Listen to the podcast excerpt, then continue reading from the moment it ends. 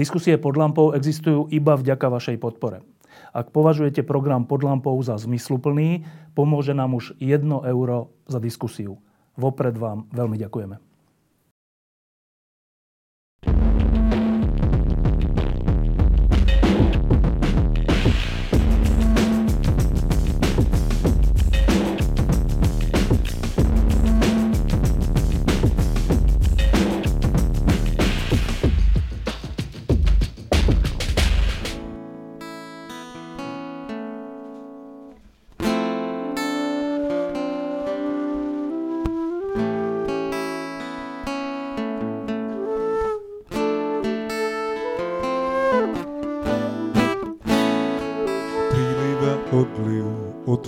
Sa striedajú.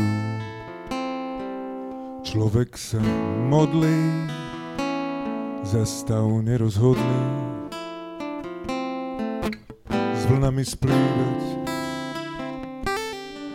dýchajú stúpaní do hlbín mámení. Sme vo vlnách kráčajú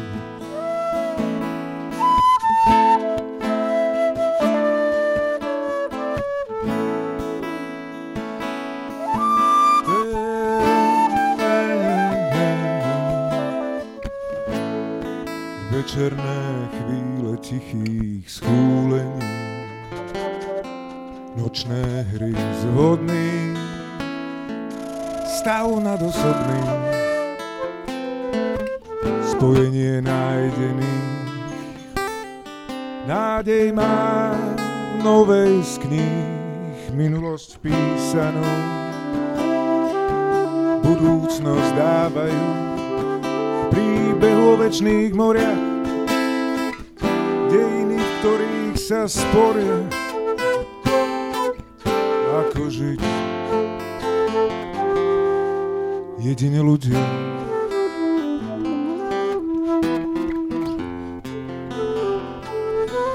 Niečo si vnútia a potom sa nudia. Často majú a hrajú v slovách myšlienky ťažkej hlave. Dlhé roky, celé veky tmy.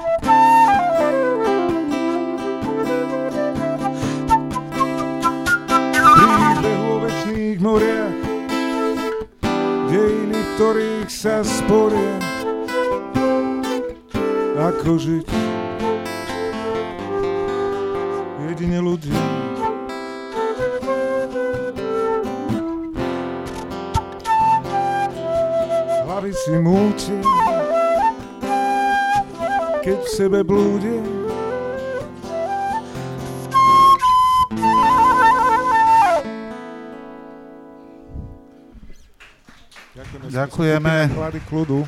My sme polovica skupiny Klady k ľudu. E, Mário Oravský, e, autor všetkých piesní, moje meno je Marian Jaslovský, ja som tu tak trošku aj za týždeň a teraz vítam na podiu e, tých, na ktorých ste prišli. Dobrý večer v Prešove. Toto je jedna z posledných našich predvolebných diskusí, ktorý, ktorú sme ako týždeň usporiadali a keďže sme v Prešove, tak spolu s Martinom Mojžišom sme sa rozhodli, že a s Marianom Jaslovským a s ďalšími ľuďmi sme sa rozhodli, že by tu mal byť aj nejaký Prešovčan, a tak tu sedí tento pán medzi nami, e, ktorý sa volá Pavol Čekán a ktorý, s ktorým sme teraz absolvovali celú cestu z Bratislavy až sem a rozprávali sme sa o všeličom. Čiže keď bude niečo hovoriť, tak my s Martinom budeme vedieť, či hovorí pravdu, alebo či si vymýšľam. Tak um, témou tejto, tohto več- večera, my to nechceme robiť tak, že tu nikto nebude ani moderovať, ani nič, ani ja, ani Martin, že chceme sa rozprávať aj medzi sebou, aj s vami a keď budete mať otázky alebo odpovede, tak povedzte, neviem, máme mikrofón, Peter? Čiže bude potom mikrofón medzi vami kolovať, e, niekde sa prihlásite a, a, a poviete, čo chcete. Tak e, táto diskusia, alebo to, tento večer sa volá, že, ako sa vlastne volá, že, že koho ideme voliť, alebo tak? Že koho ideme voliť. Tak najprv takáto cvičná otázka, že koľko ti z vás vedia, koho idú voliť napevno? Čo, všetci?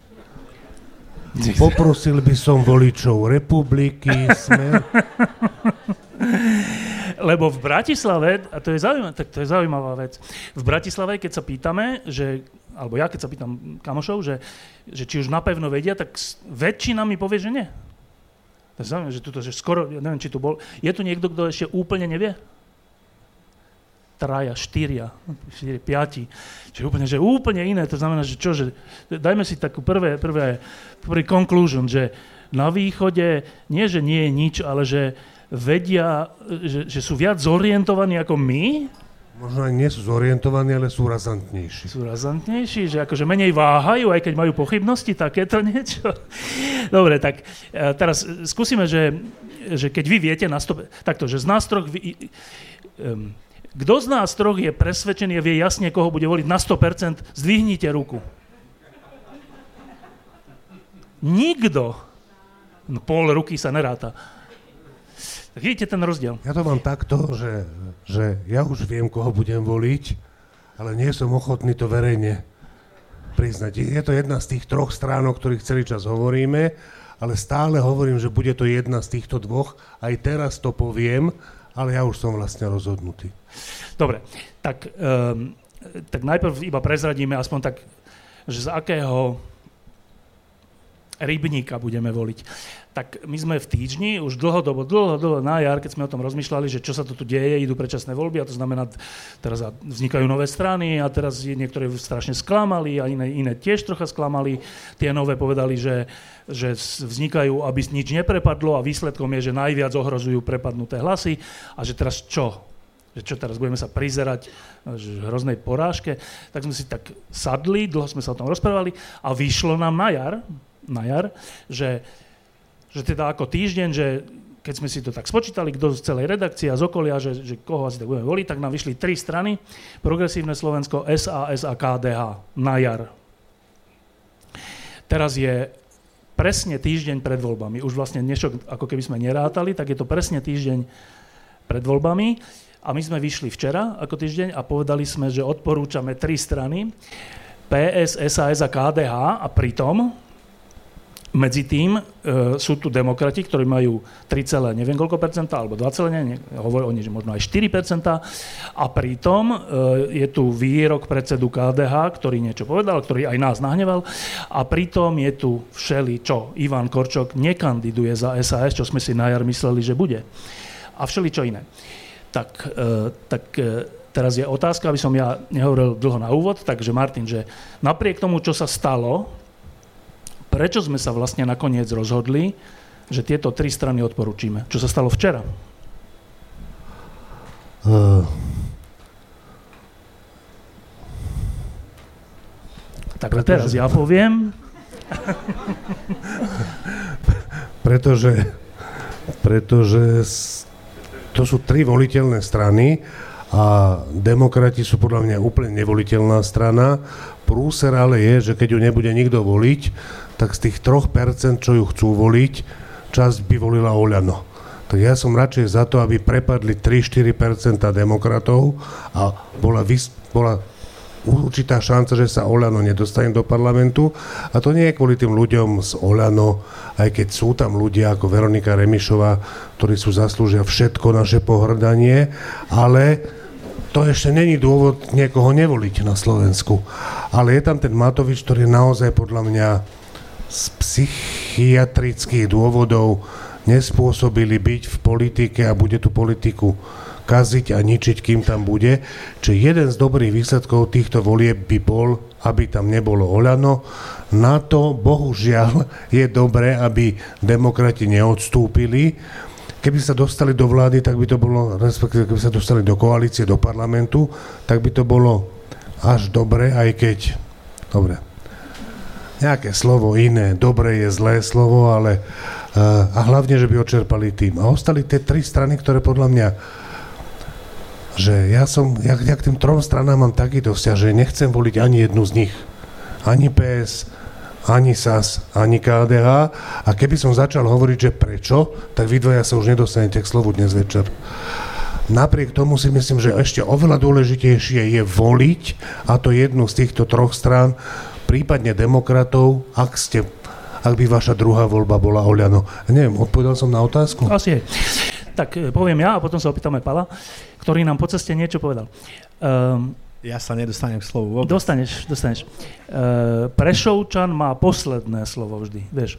Čiže... Uh, vieš, to v hokeji je tak, že center rozohráva na krídla, ale my to teraz robíme tak, že krídla to celé si ponahrávajú a potom ti to dáme rovno pred bránku.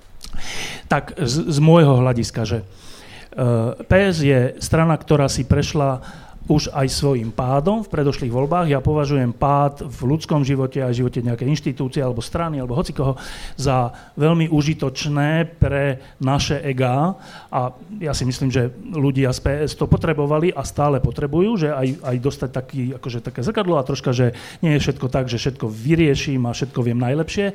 Čiže ja považujem to, že sa minule nedostali tesne, tesne do parlamentu, čo bola veľká škoda, tak, ale považujem to za dobrú vec v ich životopise, v životopise toho zoskupenia, čiže to je jedno plus. Druhé plus je, že e, sa posunuli do stredu, že Mišo Šimečka je človek, ktorý, e, ja ho poznám dlho a ešte cez, cez jeho otca, od, od, vlastne od malička a, a on sa nejakým spôsobom aj učí, aj vyvíja a nie len retoricky, ale aj pochopením toho, že čo je správne presadzovať a čo je už troška zahranou a kde treba robiť kompromisy a proste tak.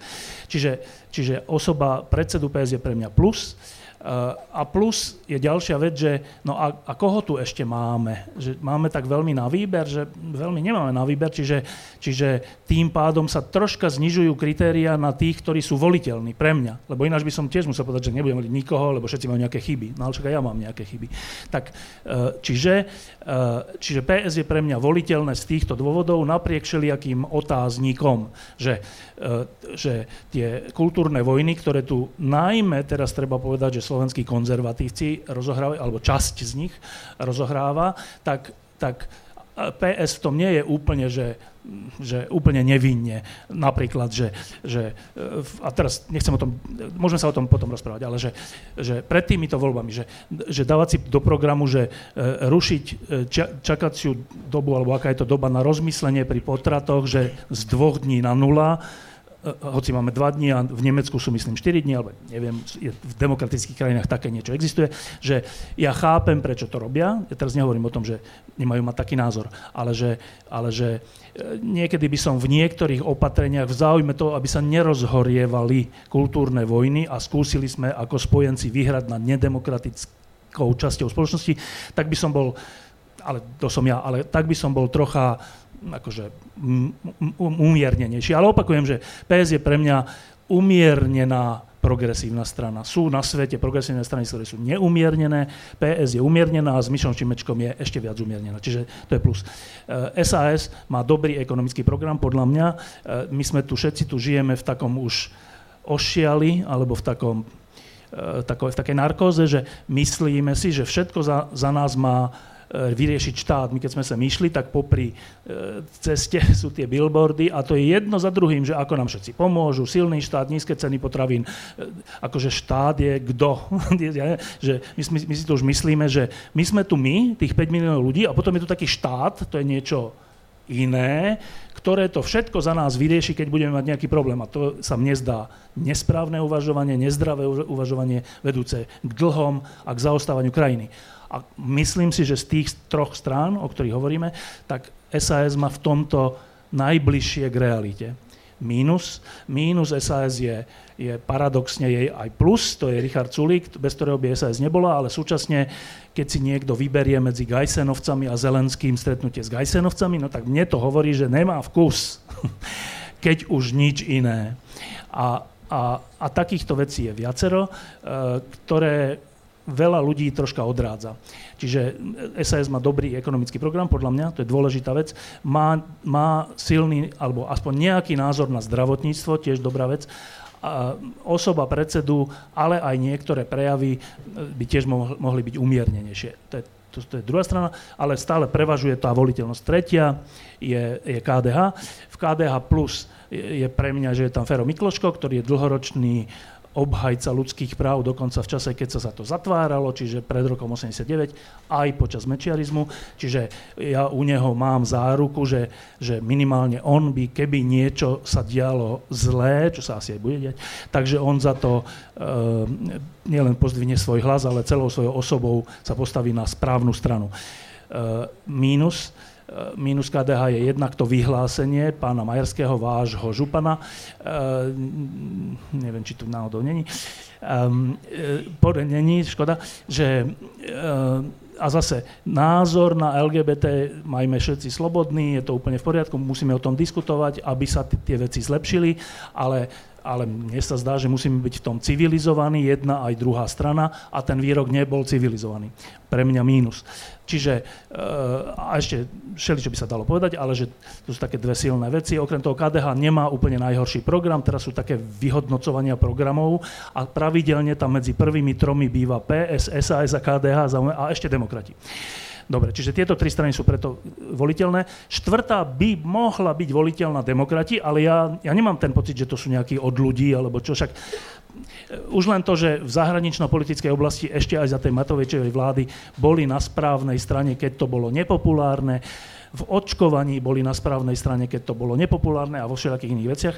Je, je nejaké plus. Samozrejme mínus je, že odsúhlasovali všetky Matovičovské také, nepri, také necivilizované prejavy, činy a, a všelijaké zákony a návrhy, čiže to je zase mínus, ale prevažovalo by niečo, že dobre, tak v, ak má ten demokratický tábor byť širší, tak, tak, tak zase čo, no tak je dobré, aby sa tam dostali. Lenže a ja, nevýhodou mňa a, na, a možno aj v týždni nás je, že máme nejakú pamäť.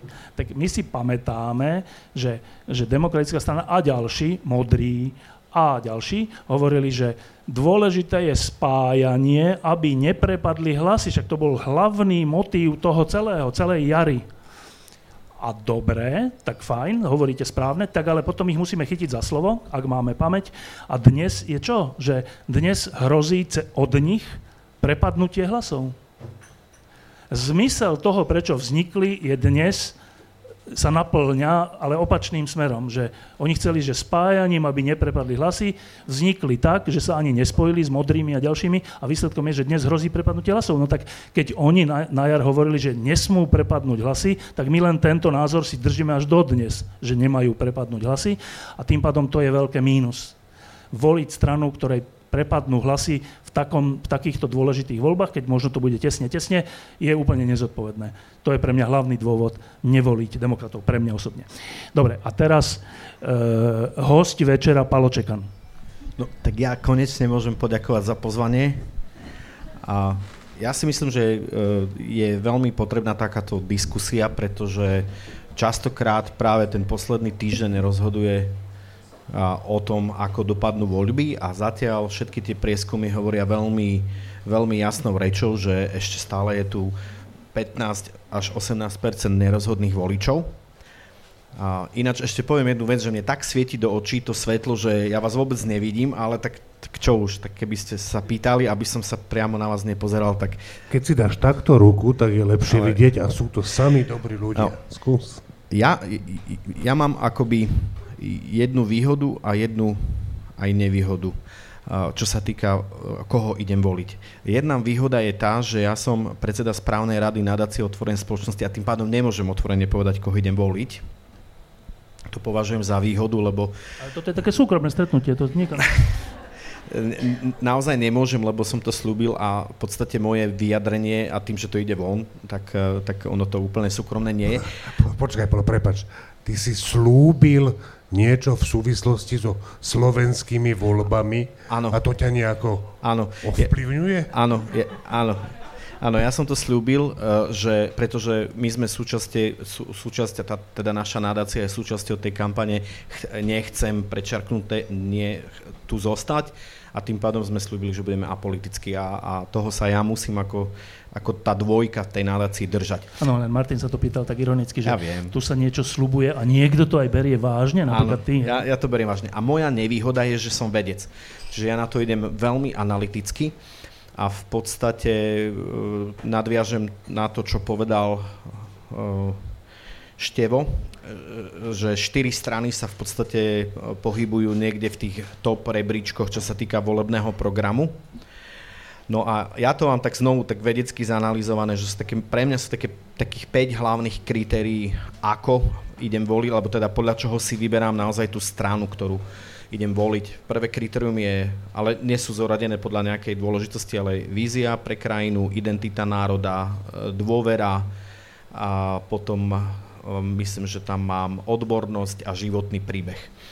A, a tú víziu v podstate tu vidíme v tých programoch, že všetci chcú lepšie Slovensko, zdravotníctvo, školstvo, e, diálnice, spravodlivosť, solidarita, no a iné, iné aspekty, takže tie štyri strany to tak splňajú.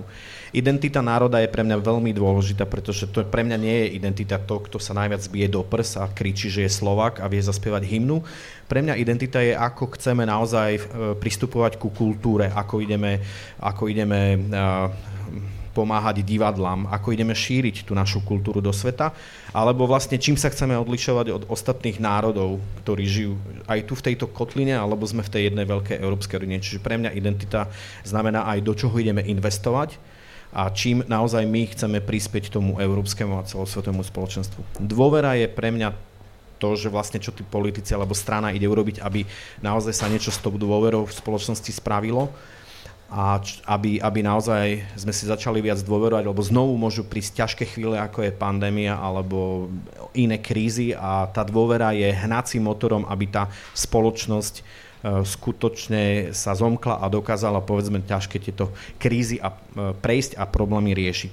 Životný príbeh, ono sa zdá, že to nie je dôležité, ale ono to je sakramensky dôležité, lebo tí politici by mali mať v niekde v tom svojom životopise nejakú chvíľu, nie, niečo, kde vy vidíte, že oni v ťažkej chvíli jednoducho vytrvali v nejakom boji, alebo dokázali potiahnuť nejaký ten svoj tím ľudí, alebo proste e, prekonali rôzne strasti životné a stali sa lídrami. A častokrát, no, neviem, či to je úplne, že lyžiarsky vlek, či je to, vieš, podnikateľský príbeh, ale potom sú tam samozrejme ostatní, ktorí povedzme tie ich životné príbehy sú oveľa oveľa silnejšie. No a na, na konci je tá odbornosť a to naozaj, či, či ten človek sa vyjadruje k niečomu, čo mu aj rozumie. Ja, ja si napríklad nedovolím sa vyjadrovať eh, k povedzme teologickým, dogmatickým veciam, keďže nie som teológ a veľmi ťažko aj sa vyjadrujem povedzme k nejakej spravodlivosti a právu, keďže o tom naozaj viem málo. Ale myslím si, že, že v pandémii, čo sa týka tých vedeckých vecí, tak, tak som nejaké to slovo mal. No a podľa toho si teda vyberám aj ja a z toho mi takisto vychádzajú tieto štyri strany. E, Znovu poviem to podľa ABCD. Demokrati, KDH, PS a SAS. A ešte to kritérium voliteľnosti v zmysle percent alebo rizika prepadnutia hlasov ti hrá nejakú úlohu alebo nehrá? Nehrá mi to žiadnu úlohu, pretože viem, že ešte stále je dosť veľká časť ľudí nerozhodnutých voliť. Ja si myslím, že demokrati urobili niekoľko, ani nie tak, urobili niekoľko chýb v kampani, čo si myslím, že je skôr taká nováčikovská chyba, pretože mnohí z nich sú akoby prvýkrát v nejakej strane, kde, kde majú ako keby že dosť výrazné slovo a významné slovo, aj čo sa týka ako vedieme kampaň. Ja si myslím, že ich obrovským problémom bola tlačovka v auguste, kedy mali ako keby dať nejaké e, veľké vyhlásenie a prilákali veľmi, veľmi veľkú pozornosť aj novinárov, dokonca aj moju. A ja som bol v Toskánsku na dovolenke, čiže sám som sedel pred teda počítačom a som teda čakal, že čo povedia a vieť, pamätáte si ten pocit, že a nič. Tak neviem, či toto je úplne, úplne správny moment v kampani, ale... Žilinka to teraz prekonal mimochodom. čiže, čiže, čiže to, ale to, ja to tak nejak ospravedlňujem, že to je taká nováčikovská chyba a, a, a tá daň, daň, že sú noví a odputávajú sa od tej ako keby svojej minulosti, ale dal by som ich stále do toho, do toho, toho spektra uh, prúdko voliteľných strán. Dobre, a teraz si dáme krátke kolečko, že prečo niektoré strany, že nebudeme voliť, čak aby sme ich aspoň spomenuli, tak, že smer. Že prečo nebudeme voliť smer? A či není, že, lebo tu vzniká na Slovensku troška taká atmosféra, že to sú také tábory, ktoré o sebe ani nehovoria a je, je a, a vlastne neex, je jedno, aké máme dôvody, vôbec ja nemusíme hovoriť, proste ty sú zlí a ty sú dobrí, alebo ty sú takí a ty sú onakí. Tak ale ja to tak vôbec nemám, ja to nemám, že nevolím smer, lebo sa volá smer, alebo lebo tam je ten a ten človek, ale že z nejakých dôvodov, tak skúsme, že úplne krátko, že smer a dôvody. No tak ja poviem. Uh, spôsob, akým sa za posledné tri roky, teraz dám bokom minulosť uneseného štátu. To je sám o sebe silný dôvod nevoliť stranu, ktorá spôsobila to, že policia, prokuratúra, súdy a všeličo boli tak poprepájané proti spravodlivosti, nie v prospech spravodlivosti, že sa to nazývalo až unesený alebo mafiánsky štát. Čiže to je samo o sebe dobrý dôvod a tri roky je málo na to, aby, sa, aby človek na to zabudol, alebo aby o tom nehovoril, alebo aby to nebol dôvod úplnej diskvalifikácie. Ale okrem toho, Okrem toho, že za tieto 3 roky, ja som sa narodil ešte pred rokom 89 dosť dlho na to, aby som vnímal, že kde sme tu žili. Že, že v akom režime sme žili a že ako sme sa tu rozprávali, ako sa tu hovorilo napríklad o ľuďoch, ktorí mali trocha iný názor. Keď mali vtedy ľudia trochu iný názor, než ten štát, režim, štátostrana, e, tak, tak, tak o ňom vyšlo v novinách, že to sú agenti Spojených štátov. A robia to preto, lebo sú zaplatení, aby rozvrátili Československo vtedy. A ja, keď som bol vtedy malý, malý chlapec a potom už aj e, dospievajúci chlapec a potom už aj 18-ročný, tak som si stále hovoril, že to je zaujímavé, že oni sú platení Spojenými štátmi, aby rozvrátili Československo? Že a prečo majú rozvrátiť Československo? Že aby hokej náš zničili? Alebo čo tu chcú zničiť? Lebo som videl tie omietky a všetko, jak to fungovalo. Tak, a bolo mi čudné, že tí ľudia tam ani neodpovedajú na to, že, že to sú nejakí ľudia, ktorí sú niekde skovaní. Ja som nevedel, kde sú, ale to sú nejakí záškodníci, asi sú v lese, alebo kde sú, ale že, lebo nedostávajú slovo. Ale hovorí sa o nich ako o najväčšom zle. A keby som bol, keby som zostal dieťa, 5-ročné, tak by som sa ich bál. No a hovorím to preto, že za tieto tri roky hovorí Smer o, o mnohých tých, ktorí majú iný názor, v prvom rade o prezidentke, že týmto spôsobom, že to je, to je ten spôsob, že to je americký agent zaplatený, aby nám tu všetkým škodil. A to je americký agent, ktorý tí za ním, keď zistili, že už nevyhra voľby, tak by jej teraz zakázali voliť, zakázali kandidovať. A vybrali si Ivana Korčoka, ktorý je zase americký agent, ale už má novú úlohu. No. A hovorím to preto, že tento spôsob, e, to není, že robenie politiky, tento spôsob rozprávania sa medzi, medzi nami, ľuďmi, občanmi tejto krajiny je komunistický. Pre mňa je to, že totalitný spôsob, že niekoho si vyberiem a, a nahúckam na ňo pozornosť mnohých ľudí, ktorí nemajú šancu zistiť, či to tak je alebo není, lebo sú ešte ako deti, ako ja, keď som mal 5 alebo 10 rokov. A výsledkom toho je, že tí ľudia potom toho, ten terč nenávidia, nenávidia, že to není vymyslené, že e, céry pani prezidentky dostávajú výhražné listy, maily, slova na ulici a musia chodiť s ochránkou všade. To není, že to je také vymyslené, aby prezidentka bola zaujímavá. To není vymyslené, to tak je. A to ničí životy týmto ľuďom, nie len prezidentke. A tým, tento spôsob, ktorý, pre, pre ktorý sa Smer rozhodol len preto, aby získali percentá, a to sa týka aj toho, že nahúckajú polku národa proti Ukrajincom, lebo im polke národa hovoria, že kvôli Ukrajincom vy máte menej peňazí. A kvôli Ukrajincom vy ste chudobnejší. A proste tak. A to je strašne lacné, že na takéto nízke pudy nás, ľudí, pôsobiť, to je strašne lacné a strašne nebezpečné. A toto robia nielen voči Ukrajincom, ale aj voči mnohým, mnoh, v mnohých oblastiach života. A podľa mňa toto je, že horšie než celý program Smeru. Ja neviem, oni asi ani nemajú program, alebo ma, v jedných voľbách ani nemali program, neviem, či v týchto vôbec majú nejaký, majú, ale taký, že všeobecný, bude dobré, musí byť lepšie, ale že nad to všetko, že tento spôsob, ktorý tu zavádzajú, to je jak za Mečiara, že vy, ktorí ste proti nám, odíďte zo Slovenska, to bolo tak vtedy. Maďari, choďte za Dunaj. Vy, ktorí ste za Československo, choďte do Prahy. Zmiznite odtiaľto. Tak toto sa tu vrátilo v podobe smeru a pre mňa je toto, že hlavný dôvod úplného odmietnutia tejto strany. Tak, Martin. Uh, je to ťažké, že oni síce hovoria toto o amerických agentoch, ale ja hovorím, a myslím to úplne vážne, že to, keď Václav Klaus podporil Roberta Fica v slovenských voľbách, ak aj niekto doteraz pochyboval, že je to ruský agent, tak odteraz by už nemal to o tom pochybovať. Čiže v nejakom zmysle ja robím rovnakú úvahu ako oni, len úplne na opačnú stranu. Čiže rozumiac ti, čo si hovoril, mám s tým trochu problém a celko ja by som k tomu povedal toto, že že Palo a ja používame vulgárne slova. Niekedy. V súkromí Šte- teda treba. Súkromí. Štefán nepoužíva vulgárne slova. V súkromí. V súkromí ani verejne. Preto mňa úplne šokovalo, keď sa spýtal, keď to vyslovil, že prečo nebudeme voliť nejaké strany, napríklad Smer on mi to nahlas povedal. Podľa mňa to je tak vulgárne slovo, že o tom sa vôbec, ale vôbec netreba baviť. Že proste správna, správna reakcia, pričom rozumiem všetkému, čo si hovoril, myslím si, že to bolo v poriadku, on je šéf-redaktor toho časopisu, kde ja som redaktor. Čiže bolo to všetko v poriadku, čo si hovoril.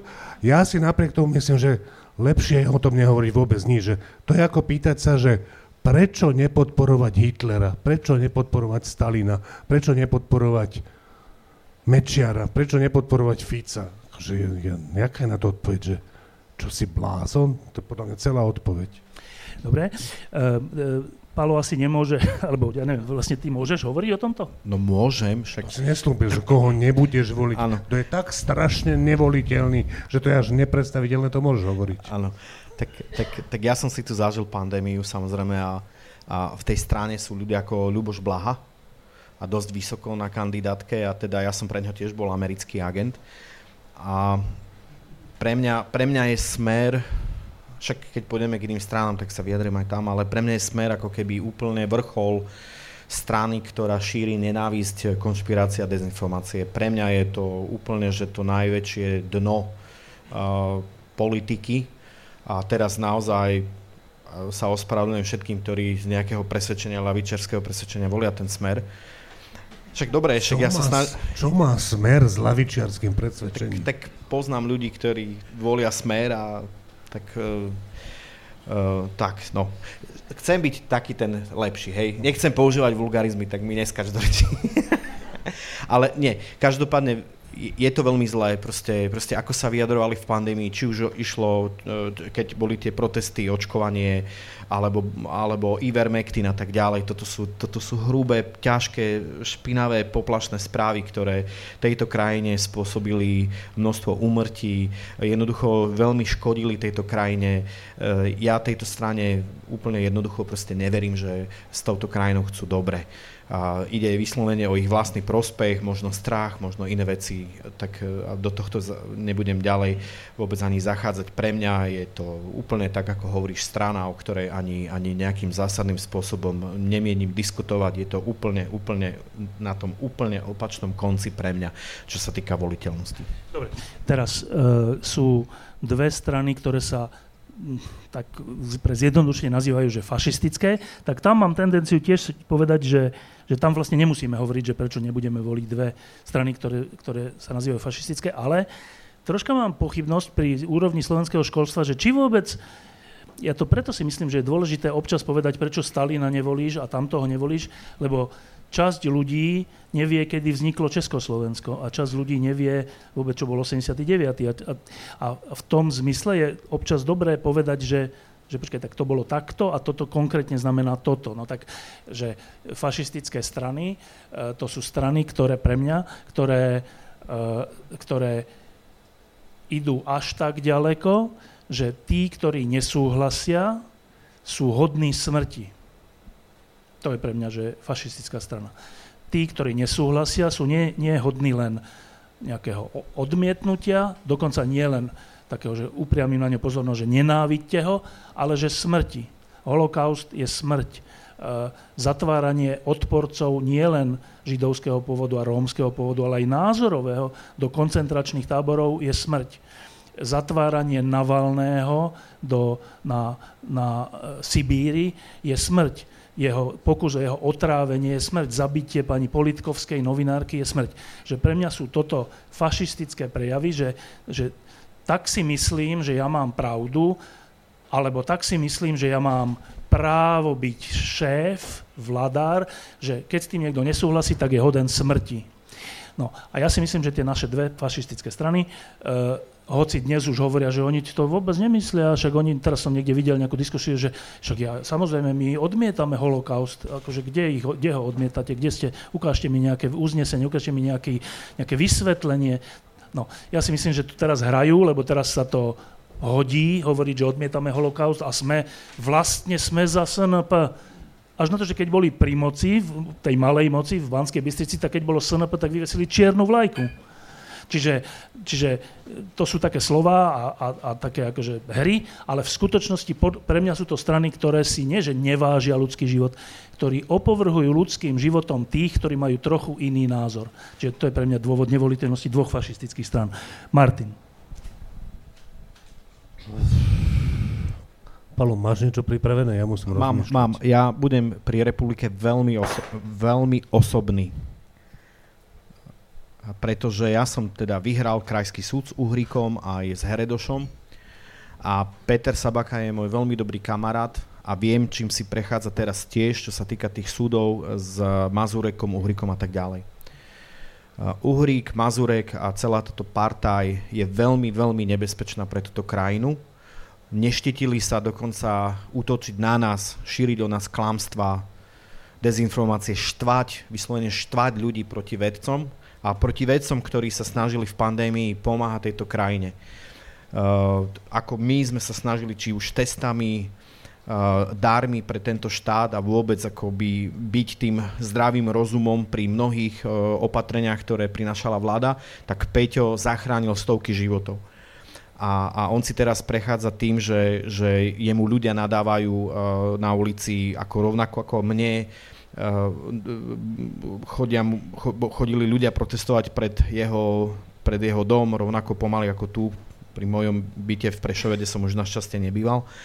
Uh, nadávajú nám na sociálnych sieťach, prajú nám smrť a častokrát máme telefonáty z policie, aby nás, teda, teda ponuku, že či, na, či, či nepotrebujeme nejakú ochranu. Toto je, toto je nielen nenávisť voči povedzme nejakým menšinám a smrť, ale toto je, toto je, to je získavanie lacných politických bodov na, na, vec, na vedcoch alebo na ľuďoch, ktorí, ktorí, ktorí môžu byť ako veľmi dôležité pre túto krajinu. Čiže oni, si, oni, nie, že si, oni nie, že majú problém so Židmi alebo s nejakými inými menšinami, oni majú problém so vzdelanými ľuďmi.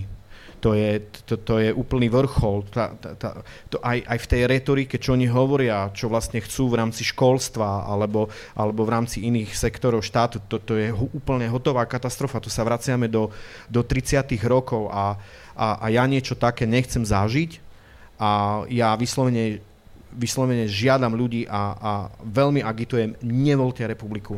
Republika je jedna nebezpečná strana, to sú nebezpeční politici, ktorí nepatria do verejného priestoru. Uh, títo, títo, títo politici by mali byť mimo parlamentu, pretože tejto krajine môžu v budúcnosti, ak niekedy sa dostanú k moci, môžu veľmi ublížiť. Veľmi ublížiť. A ja o tom veľmi dobre viem a neprajem vám nikomu z vás, aby ste si doma museli zamýkať dvere, aby ste museli chodiť po súdoch, aby ste museli pla- platiť právnikoch a aby ste museli každý deň č- očisťovať svoje meno a očisťovať meno svojej firmy a zastávať sa práce, ktorú ste robili, robíte poctivo, lebo niekto sa rozhodol, že 400-500 tisíc ľudí ju bude dehonestovať. Čiže vyslovene vyzývam ľudí, nevolte túto stranu. Len, len na ilustráciu, aby to bolo aj také konkrétne.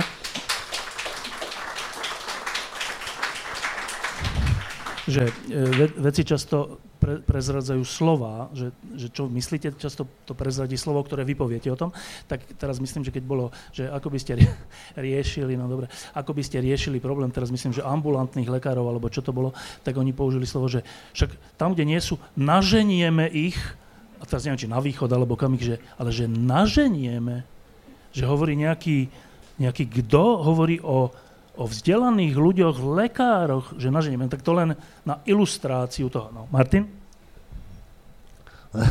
Ja zase sa musím priznať k tomu, že, že uh, ty si hovoril o tom, že teda ten smer budí nenávisť a týto nielen, že bude nenávisť, ale že riešením má byť, že ťaž zabíjanie, tak ja si myslím, že nejdem v sebe vnútri až po to zabíjanie, ale musím sa priznať, že, že nenávisť a dokonca mám také myšlienky, že čo všeli, čo by sa s nimi dalo robiť napríklad v republika má v programe, že slovenský jazyk má byť piatý štátny symbol alebo niečo také. Tak jak som to prečítal, tak na pol sekundy ma to vydesilo, potom ma to úplne nadchlo, lebo som si predstavil, ak je v Iráne tá mravnostná policia, čo kontroluje, jak majú tie dievčata nasadený hijab a po prípade ich potom zabije, keď majú zle na, nasadený hijab a tak ich zatknú a popri vypočúvaní to skončí tak, že to dievča je mŕtve na konci. Ja som si hneď predstavil, že diktátová polícia. Ja by som bol jej šéf, každý deň by som dal zatknúť Uhríka na preverenie, to by boli diktáty. A toto by museli úplne absolvovať. Čiže ja som v nejakom mysle tiež zlý človek. Dobre, no e, a, a teraz... To že, bola irónia. Teraz, že ešte bude jedna ľahká vec a potom bude troška ťažšia. Nie veľmi, ale troška. Ľahká vec, podľa mňa tak je... Tak to že... vyzerá Števo, keď nemoderuje. Predstavte a... si ho, keď moderuje. Tak niekto musí vymýšľať tie otázky. Tak dobre, že aj pre mňa. Že, um, že dôvod nevoliť Olano. A to je podľa mňa ľahká vec, hoci paradoxne však to je víťazná strana, ktorá, ktorá vyhrala na tom, že je proti e, korupcii a proti mafii a proti všetkému. A ešte dokonca za posledné tri roky sa naozaj stalo bezprecedentné, bezprecedentná vec, že mnohí ľudia, nedotknutelní, čelili buď trestnému stíhaniu, dokonca súdu, dokonca boli odsúdení právoplatne od špeciálneho prokurátora cez všelikoho ďalšieho a to, je, to není, že to nespadlo z neba. To, to naozaj muselo sa stať niečo, že, že poctiví policajti a, a vyšetrovatelia a, a prokurátori a sudcovia museli dostať tú možnosť, lebo dovtedy to bolo tak, že oni boli v područí politických strán. Čiže toto je plus toho, tých troch rokov, ktoré ja oceňujem. A napriek tomu je pre mňa ľahké povedať, že prečo je Olano nevoliteľné a trocha to paradoxne súvisí aj s, tým, čo sme teraz pred chvíľkou hovorili. Spôsob, akým sa táto strana, teda ktorá najmä je reprezentovaná jej šéfom, uh, uh, aký spôsob rozprávania, jednania, konania vniesla do tejto spoločnosti je pre mňa, že hrozná vec. Hrozná. Že uh, poviem príklad z posledných, zo včera podľa mňa, alebo z predvčera, že e, pán Matovič dal trestné oznámenie na, e, na pána Kaliňáka za tú potýčku, čo je samo o sebe zaujímavá vec, a, a povedal, že ak sme ho nezavreli za únos Vietnamca, neviem čo, neviem čo, tak ho zavrime za toto. A teraz to znie, keď nedávate pozor, tak to znie tak, že však vlastne, hej, však ten únos Vietnamca bol hrozná vec, že to je hrozná vec, však aj bol. A, a, a to je čudné, že vlastne nie sú za to dôsledky, nie sú za to zatiaľ dôsledky. Tak vlastne nehovorí správne, no ale, že politik, my sme si na to už úplne zvykli, ale to je že strašná vec, že politik hovorí, kto má byť zavretý. To, čo je, že Zavrime ho, ani nie, že podľa mňa by, by nie, ale že zavrime ho teda za toto. Kto my? Kto my? On je vyšetrovateľ, alebo prokurátor, alebo sudca? Alebo čo to je? No, toto je jedna vec, ktorá je že hrozná a tá sa deje od začiatku. Od začiatku, od tých... A ja som sa rozprával s ľuďmi, keď som to povedal, že z orgánov činných trestnom konaní a oni boli z tohto odtedy dodnes úplne že zhrození, lebo im to komplikuje vec. Teraz vám to poviem zjednodušene, že um, keď takéto niečo vyslovuje politik, tak potom ten, ktorý je hoci aj vinný a všeličo spáchal, môže sa odvolávať, že počkajte, ale to je politický proces, lebo pozrite si ten citát toho politika, ktorý povedal, že mňa majú zavrieť, alebo súdiť, alebo čo povedal, to povedal. Tak vidíte, tak to je dôkaz toho, že to je politická vec.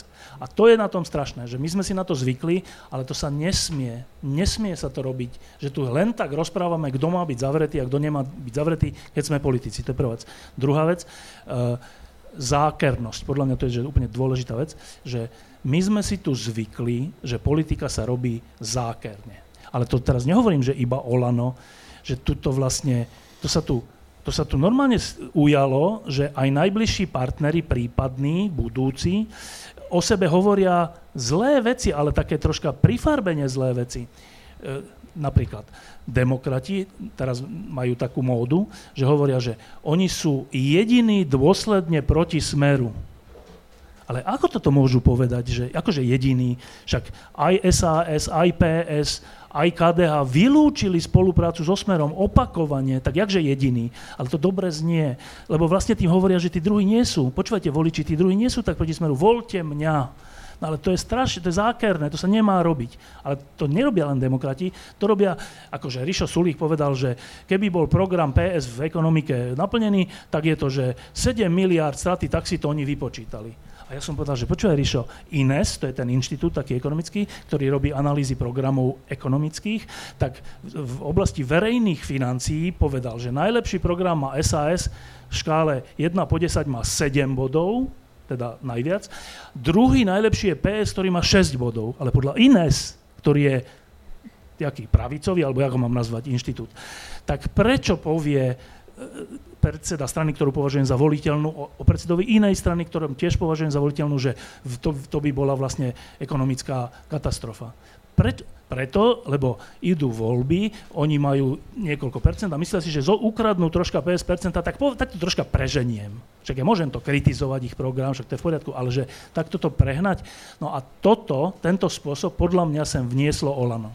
A ľudia, politické strany iné si sa na, si sa na to pozreli a zistili, že to je strašne účinné, že oni na tom vyhrali strašné percentá, však aj my chceme vyhrať strašné percentá, tak troška zavrme oči pred tým, že budeme robiť takéto fauly navzájom medzi sebou. Pričom toto zničilo tú vládu. Toto zničilo tú vládu, že medzi sebou si robili fauly s tým, že každý chcel získať nejaké percentá. Že to je druhý dôvod. A posledný dôvod je dôvera. Uh, celá spoločnosť slobodná funguje na dôvere. My keď sme sa išli autom, tak keď sme išli po, po dvojprúdovke, teda kde išli oproti auta, tak to že, som, to, že sme my sedeli a bežne sme sa rozprávali a nemali sme pocit ohrozenia života a smrti, keď išlo oproti auto, bolo založené len na dôvere, že tam ten dotyčný bude dodržiavať pravidlá nič iné tam ne, nebolo, však on to nemusel. Alebo že za zákrutou niekto nepôjde, nebude predbiehať tej zákrute, ktorá pôjde o, len na dôvere. A, a tá naša dôvera je taká silná, že pred tou zákrutou sme sa nezačali báť. Nie, tak predpokladáme, predpokladáme, že ten druhý sa správa nejako a to, je, to sa volá, že dôvera a bez toho by nemohla byť cestná premávka, nemohli by chodci byť, nemohli by lietadla lietať, tam zase dôverujeme, že tí konštruktéri to dobre skonštruovali a že ten, ktorý tam dával ten benzín, to dal správne, nedal tam menej. Alebo hoci čo, všetko, čo robíme, teraz ja tu dôverujem, že toto tu nespadne, lebo nejaký architekt to tu asi dobre urobil. Keď toto stratíme, tak sa úplne rozpadneme ako spoločnosť. A podľa mňa to, čo Igor Matovič urobil za 3 roky, je, že toto sa pokúsil úplne zničiť. Že vzájomnú dôveru k vedcom, k novinárom, k prezidentke, k politickým nepriateľom, ale aj k politickým priateľom, k ľuďom z vlastnej strany, ku, ku každému. Že to je tak rozkladná vec, a to není rozkladná vec tak teoreticky, podľa mňa je to rozkladná vec tak, že keď to bude pokračovať, tak my ako spoločnosť skončíme v, úplnom, v úplnej vzájomnej nevraživosti a nedôvere a nik, nie, že nikam sa nepohneme, že zničíme sa. A to, a to je pre mňa, že, že tento spôsob verejného života, nášho spoločného, však verejný život to nie sú nejakí politici, to sme my, ktorí čítame, píšeme noviny a všeličo, rozprávame sa tu a v krčme a všelikde, že, že tak, takúto mieru vzájomnej nedôvery, z ktorého potom ale je aj podozrievavosť a nevraživosť vzájomná, že takúto mieru sem vniesol Pomečiarovi až Matovič pre mňa. A že to je, že, tak to, to, to sú pre mňa tri, tri dôvody, že úplne, že absolútnej nevoliteľnosti tejto strany. Martin. Ja sa s tebou úplne vzhodujem v tom, prečo sa nedá voliť Matovič. Rozdiel medzi mnou a Števom je v tom, že ja si myslím, že dôvodom toho, aké je, aký je Igor Matovič, je jeho psychický stav alebo jeho psychické zdravie. Štefan to nemá rád a myslí si, že, že to sa používa pre tých ľudí ako, ako nadávka alebo niečo také. Ja si myslím, čestné slovo úplne úprimne, že to je v skutočnosti veľmi významná polahčujúca okolnosť, že ten človek, ktorého, ku ktorému vlastne nemám nejaký vzťah, ja nemám dôvod ho nemať rád, aj keď spôsobuje všetky tieto veci, ja si myslím, že on za to až nemôže. Trochu by som povedal, že nie bez viny, je, sme my, je tých 25% voličov, ktorí mu dali hlasy minule, akože je taká vec... To teraz vyzerá, ako keby ty si mu dal hlas, čo no. nie je pravda teda, dobre? Na svete všade je to takto, sú, sú dve veci, z ktorých jedna mi je úplne pochopiteľná a jedna mi je skoro úplne nepochopiteľná, len ju registrujem ako fakt. Prvá vec, politika priťahuje psychicky chorých ľudí, alebo aspoň ľudí s poruchami osobnosti, narcisistickými, všelijakými inými veľmi výrazne ich tá politika ťahá, je to zrozumiteľné. E, ponúka svetla reflektorov, ponúka moc, ponúka peniaze, všeličo ponúka, čo týchto ľudí láka. Druhá vec je, že voličov lákajú títo ľudia. Ja to nechápem, len konštatujem, že je to tak, že tam je nejaká netriviálna, oveľa hĺbšia vec v psychike bežného človeka, normálneho človeka, respektíve nevymykajúceho sa takému tomu bežnému intervalu, že ľudia, ktorí majú evidentné psychopatické črty, priťahujú voličov. Čiže toto všetko, čo si spomínal, podľa mňa spôsobuje Matovičov, Matovičova psyché do malej miery a do veľkej miery tí voliči, ktorí idú za tou psyché. Palo? Tak nie je to pre mňa úplne najlepšia téma, alebo respektíva strana na tému. Predsa ja som si s Igorom Matovičom niečo zažil počas pandémie, aj osobne. A priznám sa, že ja som v tých voľbách 2020 si veľmi prial porážku Smeru a pomáhal som, myslím, že piatim stranám písať e, volebné programy, hlavne tú časť veda a výskum a jedna z tých strán bolo Olano. Takže ja som vnímal... Odpúšťam ti. Tá, tá, sta, tá stať bola celkom fajn, akurát potom bola celkom sranda, keď, keď e, žijem vedu, hodnotila tie programy veda a výskum, ja som sa strašne smial, že jak som bol zhoradený na prvých štyroch miestach. a e, a teda Olano vyhralo voľby a medzi tými e, voličmi, ktorí teda vytiahli preferencie Olana na 25%, boli aj mnohí kamaráti, dokonca mnohí významní vedci slovenskí. Ja som teda ich nevolil, ale poznám takých, ktorí ja som bol úplne prekvapený, že ich že, že volili. Čiže k úcte k týmto ľuďom budem, ospravedlňujem sa, trošku miernejší ako vy.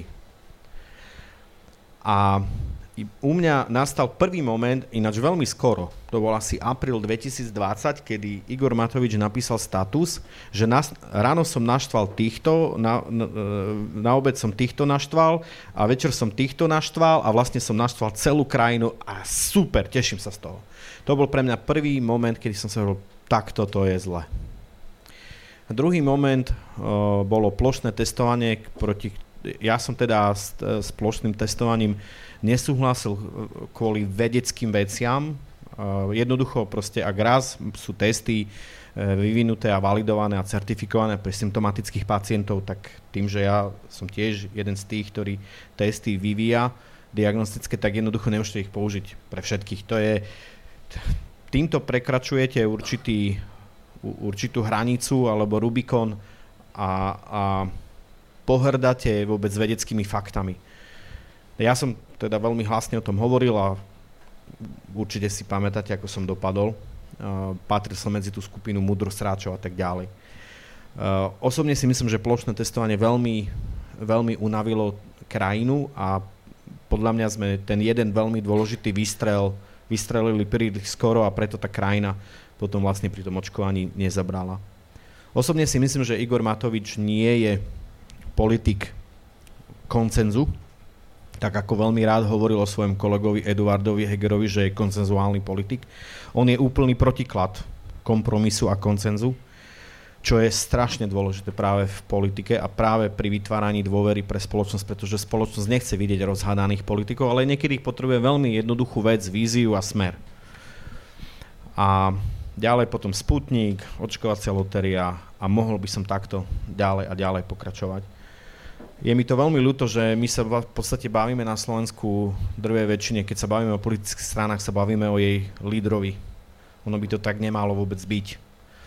Ja z biznisu uh, uh, vždy, akože, alebo naučil som sa to napríklad v akadémii od mnohých nobelistov, aby to teda nevyzeralo, že biznis, Vždy som sa aj pýtal niekedy nobelistov, že, že v čom považujú akoby ten svoj úspech, že čo, čo je najdôležitejšie pri, pre ten ich svoj úspech. A častokrát tí ľudia hovorili, že ten ich tým, tí, tých študenti, postdoktoranti, že oni si vlastne vyberú lepších od seba a v podstate jediné, čo oni sú schopní robiť lepšie, je analyzovať dáta.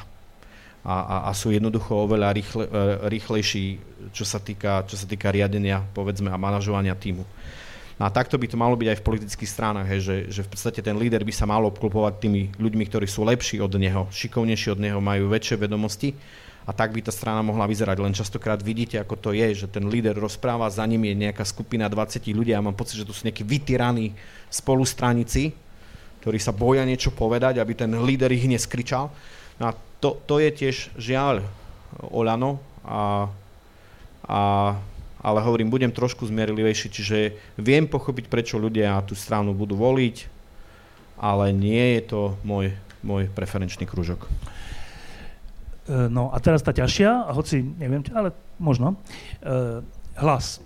Tak ťažšie je to v tom, že je, veľ, je dosť pravdepodobné, že ak, demokratic, ak, ak, ak síly, ktoré to myslia so Slovenskom tak, že má byť súčasťou slobodného sveta, a máme byť vymedzení voči ruskej agresii na Ukrajine a, a máme všeličo. Takže ak tieto sily chcú zabrániť tomu, aby tie opačné zvrátili vývoj na Slovensku, tak je dosť pravdepodobné, že k tomu budú potrebovať to, čo sa volá hlas. V tom je to ťažšie, že, že my keď teraz budeme hovoriť, že prečo sú nevoliteľní, tak vlastne hovoríme, že by, čo, že, že by s nimi nemali ísť, asi nie, ale je to, taká, je to troška taká špecifická situácia, ale je to dôležité povedať. Takže prečo je hlas nevoliteľný pre mňa? E, my sme totiž obviňovaní ako novinári, mnohí, viacerí, najmä Igorom Matovičom, ale aj pánom Galkom a ďalšími, že vlastne to, čo je dnes, že, že Smer a hlas silní, že to je chyba novinárov, ktorí jednak kritizovali vtedajšiu vládu, čo asi teda nemali, ale hlavne, že, že lebo vytvárali novinári dojem, že vlastne pán Pelegrini ten je taký dobrý a vlastne s ním to bude lepšie a vlastne my sme vinní za to, že Pelegrini bol ešte donedávna najpopulárnejšia strana. No dobre, a ja na to poviem iba fakty Eh, keď, keď boli voľby a, a vzniklo, vzniklo, vznikol hlas zo Smeru, tak, eh, tak eh, vznikla taká atmosféra, že aký budú, čo to bude a vlastne možno by to bol spojenec v, akože proti Ficovi, ak by sa troška, ak by sa opakoval príbeh HZDS a DU, vy čo ste starší, tak viete, to bolo tak, že HZDS Mečiarovské bolo silné a všetci sme sa modlili, aby to neskončilo úplne zle a vtedy sa stalo, že sa rozpadlo HZDS a odišiel ťa Kňažko a, a ja neviem, do Moravčík a ďalší a vznikla Demokratická únia a tá sa potom pripojila k tej akože demokratickej časti spektra, aby v 98. Mečiar prehral. No tak takáto nejaká analógia je v hlavách, že že tak keď sa ten smer takto rozdelil, tak tá časť by mohla byť taká kňažkovská, že by teda nakoniec bola proti smeru. A hovorím to preto, že my sme potom v týždni, keď robíme také, že osobnosti a antiosobnosti roka, tak neviem, či v 2021 alebo kedy, sme vyhlásili za hlavnú antiosobnosť roka na Slovensku politickú Petra Pellegrini. Už po tom, čo odišiel, už po tom, čo odišiel. Že tým považujem za vyriešenú otázku, že či sme my vlastne neospravedlňovali Fica. My sme ho vyhlásili za najhoršiu osobnosť a to preto, že vytvára dojem, že sú iní a pritom tam má Erika Tomáša, Žigu a neviem koho, jeden za druhým, Rašiho, však vy na východe to tu troška poznáte, že ako toto je so zdravotníctvom, kto z toho ťažil a ako, nie? A kto, kto tu ťažil z lesov, z dreva a z takýchto asi viete. Tak, tak, tak to je taký silný dôvod si myslieť, že počkaj, tak keď sú to títo ľudia, to nie, tak akože čo teraz budú? Už nebudú to drevo ťažiť? Už nebudú z toho zdravotníctva odtekať peniaze? Nám sa zdalo, že nie a preto sme vyhlasili, že to je, že to je planá nádej. A to je, podľa mňa sa to potvrdzuje dodnes, že v tom zmysle, že očkovanie, kde oni boli, na ktorej strane, ani nevieme povedať. Trocha za, trocha proti. Vieš čo, vieme. No kde? Boli za. Akože no, do, boli do, tak do, za, že, že Pelegrini sa odmiet, odmietol povedať, že, bol, že bude očkovaný. To bol, to bol jediný. No ale že to je hlavná tvár. Jediný a, a dokonca vyšla taká, taká anketa, kde myslím, že 70% voličov. voličov, voličov hlasu bolo za. To je iné, a hovorím o lídroch, o tej Ale strane. Ale hovorím, že vlastne ako oni pôsobili. Nie, to aj tak na to, nie, na, to, to je tak, že ich volia lepší voliči, než ale, oni sami. Ale, ale, viem, ale viem na 100% povedať, že Raši v niekoľkých, Raši, áno. V niekoľkých týchto Raši, reláciách Raši bol, bol, bol za. Ale Pelegrini bol vždy, že neviem, nepoviem a, a tak. A, a tak to bolo skoro vo všetkom vrátane vojny na Ukrajine, vrátane všetkého, že Trocha áno, trocha nie a to preto, že čas našich voličov je takých a čas je takých. Tak nemôžem teraz povedať, že som za alebo proti, lebo potom stratím jedných alebo druhých. Ale to je taký alibizmus v dôležitých chvíľach, keď treba povedať tak alebo tak, a také chvíli, takých chvíľ nie je veľa, ale sú, sú a vtedy je dôležité, že táto ich neschopnosť zaujať, neschopnosť, oni by boli schopní, ale oportunisticky vždy zrátávajú, že či im to pomôže alebo nepomôže z hľadiska voličov, ich voličov. No. Čiže to je pre mňa ďalší dôvod, okrem tej minulosti, že dodnes, že to nie je, že odtedy už sú akože na správnej strane dejín. Nie, od, odtedy stále len kalkulujú. Mimochodom, nevychádza im veľmi ten kalkul, keďže si mysleli, že vyhrajú voľby a dnes možno budú mať pod 10% alebo budú mať ale asi nevyhrajú. Čiže ešte sa to ani neukazuje ako dobrý kalkul. Dobre. Čiže to je pre mňa, to je pre mňa viacero dôvodov, prečo okrem toho, že boli celý čas súčasťou uneseného štátu, ešte aj pôsobenie potom je takéto pre mňa. Dobre? A teraz prečo je to zložité? Zložité je to preto, že hovoriac toto, ja nebudem preklínať tie de- demokratické politické strany, ktoré po voľbách povedia, že keďže iná vláda nie je možná, tak pôjdeme s hlasom, aby tu nebola vláda smeru hlasu republiky SNS ja vtedy poviem, že je to správne rozhodnutie, napriek tomu, čo som teraz povedal o hlase. Martin. Aby som to ešte zosilnil, akože voliť hlas, to podľa mňa je to lepšie ako voliť republiku a smer, ale nie oveľa lepšie. Čiže tí voliči hlasu, ale ja predpokladám, že tu žiadni nie sú.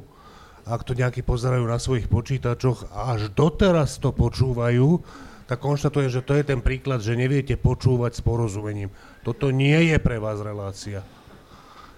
Čo sa týka po voľbách, akože, že ja si myslím, že nie, že ja by som to ospravedlnil, ja si myslím, že to je jediná možnosť, vlastne, že po voľbách, ak ne, neskončia nejakým úplne šialeným prekvapením, tak po voľbách sa rozbehnú z obidvoch strán rokovania s hlasom.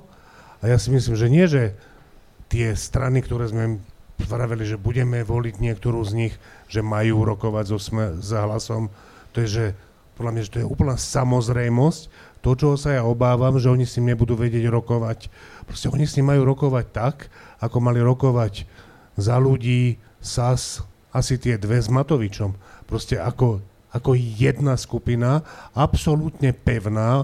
Oni si musia úplne dôverovať a musia Matoviča aj s Kolárom a tento raz Fica aj s Uhríkom, prípadne s Dankom, proste vymedziť, že, že títo tebe Pelegrini ponúkajú toto, my ti ponúkame toto a musia tam hrať ako jedna konzistentná skupina, nie ktorá sa háda, že my sme sa predtým dohodli tak, ale ale Majersky povedal potom toto a Šimečka povedal toto na tých rokovaniach.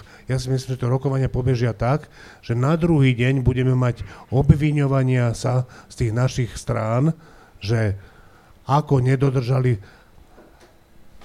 tam, tam treba hrať strašne zložitú hru. Pelegrini mu treba núkať porovnateľnú vec, ako mu núka Fico, nenúkať mu viac. Ja si myslím, že aj tak to prehráme. Čiže ak keď, keď, keď voľby dopadnú nie veľkým prekvapením, tak budú prebiehať tieto rozhovory a Fico mu ponúkne viac. Fico mu ponúkne viac, pretože je väčší cynik, ide mu o viac. A na tejto druhej strane prevládne nejaká taká, taký úplný nerozum, že, že skôr, než získajú toho Pelegrínyho, akože oni zároveň sa budú snažiť získať Pelegriniho a ešte medzi sebou budú pretekať, že kto si pred záverečným finišom vybojuje lepšiu pozíciu a na tomto prehrajú. Čiže ja si myslím, že 100% sa má rokovať s hlasom. Nie, že to by sme im aj odpustili. Neodpustili by sme im, ja aspoň ja, keby s nimi nerokovali. A ja si myslím, že s nimi majú rokovať a že s nimi majú úspešne rokovať a to, čo sa stane, sa, sa obávam, že s nimi budú neúspešne rokovať. Iba poznámka, ja som mal pred týždňom e, pod lampou s Mišom Šimečkom, s predsedom Progresívne Slovenska, kde som sa pýtal, že, že teda oni slubovali pol roka dozadu, rok dozadu, že dostatočne pred voľbami povedia teda ako s hlasom, že či, či to je pre nich, lebo oni vylúčili fašistov aj Smer, aj SNS, a teda, že čo s hlasom. A a to bolo dva týždne pred voľbami, teraz je týždeň pred voľbami. A dva týždne pred voľbami povedal, že však oni to teda povedia, a, ale že ešte mi to nepovie, ale že povedia to. Ale že čo môže povedať je, že, že jednou z dôležitých vecí a podmienok bude, že aby mohli pokračovať, aby orgány činné v trestnom konaní mohli pokračovať vo svojej práci. A ja som mu to povedal, že počkaj, tak preložené to vlastne znamená, že že pôjdete s hlasom, pokiaľ nebudú mať ministra vnútra, že, že do rokovaní pôjdete, nesmú mať ministerstvo vnútra. A on povedal, to si povedal ty, no ale to som povedal ja, ale to povedal on, len som to preložil. Čiže, a to ja považujem zase za rozumnú poznámku, že zase za každú cenu, v zmysle, že tak dobre, pôjdeme s hlasom, a môže mať ministra vnútra, šéfa Sisky a neviem čo a tým pádom všetko sa zakrie, je podľa mňa nerozumné, lebo to by padlo na celú tú, už by, už by tu nebol rozdiel medzi stranami potom. Čiže tu to len dávam ako poznámku, že, je, že zase nemá to byť bezbrehé, to, to, tá ponuka. Nie, to nie, to ona, ona nesmie byť bezbrehá, samozrejme, ale vieš, ak by som išiel ďaleko? Ja by som išiel tak ďaleko, že, že dobre, e, orgány v trestnom, činné v trestnom konaní budú mať naďalej voľné ruky a v tých prípadoch, drahý Peter Pellegrini, keď sa to bude týkať osobne teba, plus Erika Tomáša, plus Denisy Sakovej, a teraz môžeš tam plusov dať viac? Môžeš tam dať, že prvú 15 z kandidátky a potom druhú, a tak, že O tom by sme sa potom ešte mohli pobaviť. Neuzavrime všetko dnes. Ja by som išiel až tak ďaleko, ale určite by som im nedal ani Sisku, ani ministerstvo vnútra. No len, akože ja sa obávam, teda zasa byť Ficom, tak mu ponúknem, že nie, že ministra vnútra Sisku a predsedu vlády, všetko. Že ja ti poviem, že keď, keď to nejde, nejde inak, všetko je vaše, len ten minister vnútra musí občas dojsť ku Kaliňakovi na konzultáciu. No, e, ináč teraz by, ma, teraz by ma zaujímalo, že ak to pán Pellegrini buď teraz pozera, alebo ak mu to niekto ukáže, že čo je to za pocit, že takto o ňom rozpráva. Je zaujímavé. Keby, keby náhodou, tak by som ťa chcel poprosiť, Peter, šír to, že aká dobrá relácia. Dobre, ak to pozeráš, hovor aj kamarátom, nech to pozerá. Ty si s ním týkáš? Nie, ale, nie, nie, ale toto je také odzrkadlenie mnou očakávanej pravdepodobnosti, že to pozera. Dobre, tak uh, hlas a, pe- a Pálo Čekan. No, Ja si myslím, že som strašne rád, že som biochemik a že nesom politolog teraz pri týchto voľbách, lebo to je celkom náročné. Vy ste to v podstate veľmi pekne tým, tým, tým ping-pongom vystihli, že skladanie vlády a tak ďalej. Uh, niekoľko vecí. Uh, ešte máme týždeň pred voľbami a, a kto vie, čo sa ešte stane a či sa tu náhodou niekto nepobije a nejaké kompromitujúce veci nevidú na to a hen toho. A ešte, že by sme na, neboli náhodou ešte takí, že lutovali ten hlas. Čiže nevieme, čo sa ešte stane. Takže ešte by som teda nehovoril. Samozrejme, že hlas má silnú DNA e, smeru, o tom nie je absolútne žiadnych pochyb. Avšak ty si veľmi pekne hovoril o tom smere, aj čisto ako o také mafiánskej skupine. A teraz si predstavte, že oni z toho smeru odišli. Inými slovami, z, ma- e, z takéto rodiny sa neodchádza, že, že to môže niekto považovať za plus. Že vlastne odišli a mali tú odvahu a tak ďalej. Ale znovu, pozor, ja nenaháňam ani, ani nič.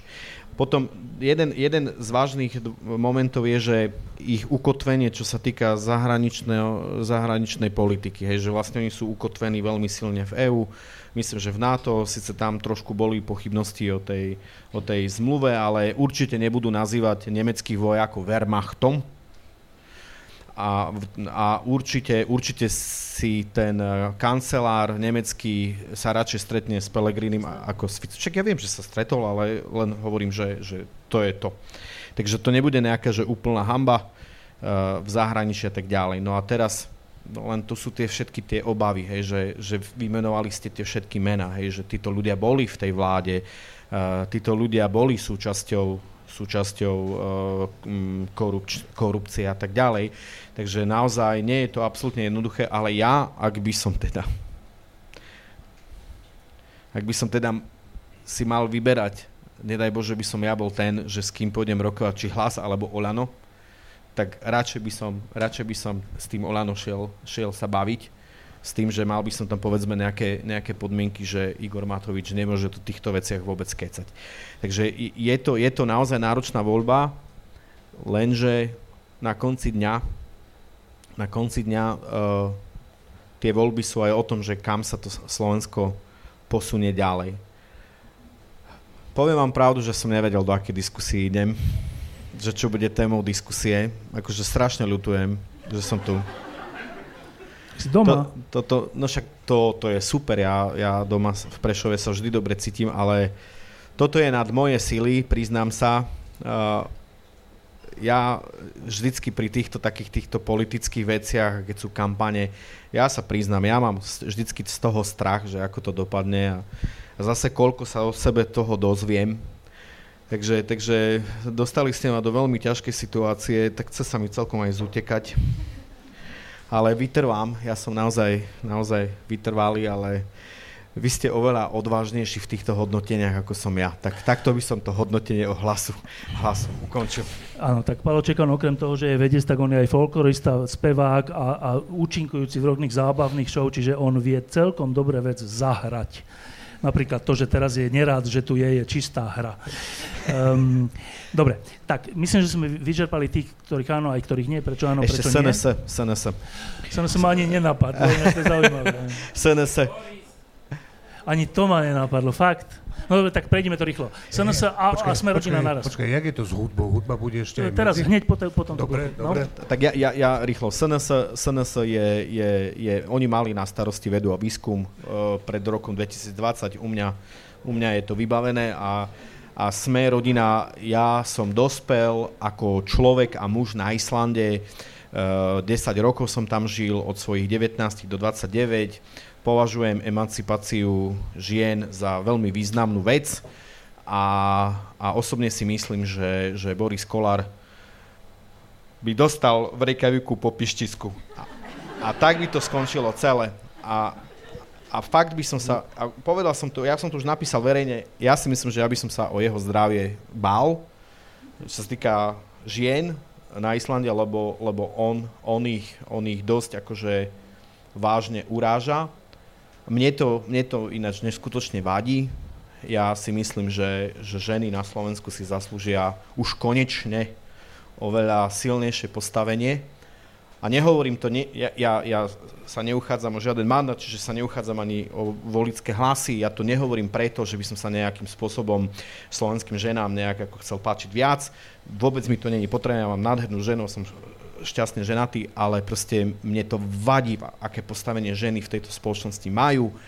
Jednoducho vadí mi, že, že ste takto svojím spôsobom a, a, takýmito politikmi, ktorých reprezentuje Boris Kolár, ste urážané je to proti mojej vôli, je to proti môjmu presvedčeniu, je to proti všetkému, čo ja verím, ako by vzťahy medzi ľuďmi mali byť a, a, a, a aké, aké, aké sú aj ženy talentované a, a, a proste nebudem ani viac hovoriť, lebo tento človek ma vytáča do, do fakt, do obrovských výšin a, a, a myslím si, že, že ženy by ste už mali byť natoľko silné, aby ste vyslovene takúto formu politiky a ta, takúto formu urážok, Eh, odmietli veľmi silne, veľmi silne a, a prajem si, aby, aby, aby sa sme rodina vôbec nedostala do SNS? parlamentu.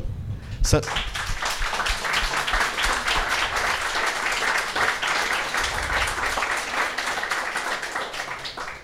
SNS som povedal, to je, to je, ja tam vlastne nevidím vlastne nikoho uh, a tým, že oni ešte pribrali aj Kufovcov a Tarabu, a to, to je, ja, ja si pamätám, ako Taraba tu niečo splietalo o Ivermectine a, a, a od Peťa Sabaku viem, že niekoľko ľudí zomrelo na, na ventilátoroch práve preto, že ten Ivermectin brali a verili, že im to pomôže a na konci dňa zomreli kvôli tejto slepej viere. Čiže, čiže toto sú pre mňa, dokon, dokonca myslím si, že pán Taraba, keď, keď niečo hovorí proti americké, tak je to, že silne, silne pokrytecké. Silne pokrytecké a, a myslím si, že títo ľudia, oni proste No, dáš mi dve minútky? Takto. Je tu veľmi nerád inak.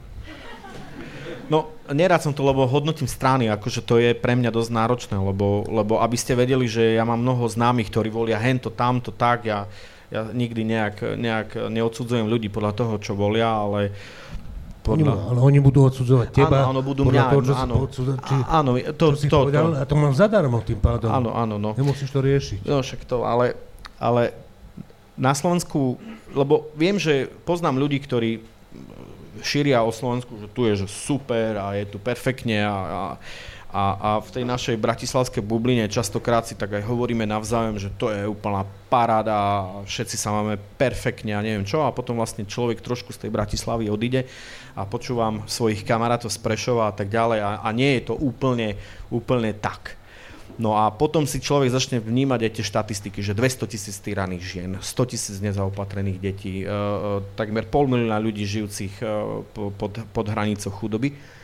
A vy zistíte, že táto krajina má množstvo problémov, až takých by som povedal jaziev, ktoré, ktoré, ktoré tu sú a bolesti, ktoré tu sú a, a neriešia sa. A potom tu máme takých politikov, ktorí vedia, že, že títo ľudia nevedia so svojím životom veľa spraviť, že, že oni nevedia, niektorí majú štongholský syndrom, niektorí proste nevedia naozaj v tej svojej ťažkej situácii niečo spraviť. Sú ostrakizovaní, sú vylúčení, e, nemajú dobrú prácu, nemali šťastie na dobré vzdelanie, rodinu a tak ďalej, tých problémov tu je XY a oni vedia, že oni prídu na tie sociálne siete, na ten Facebook alebo TikTok alebo neviem kam.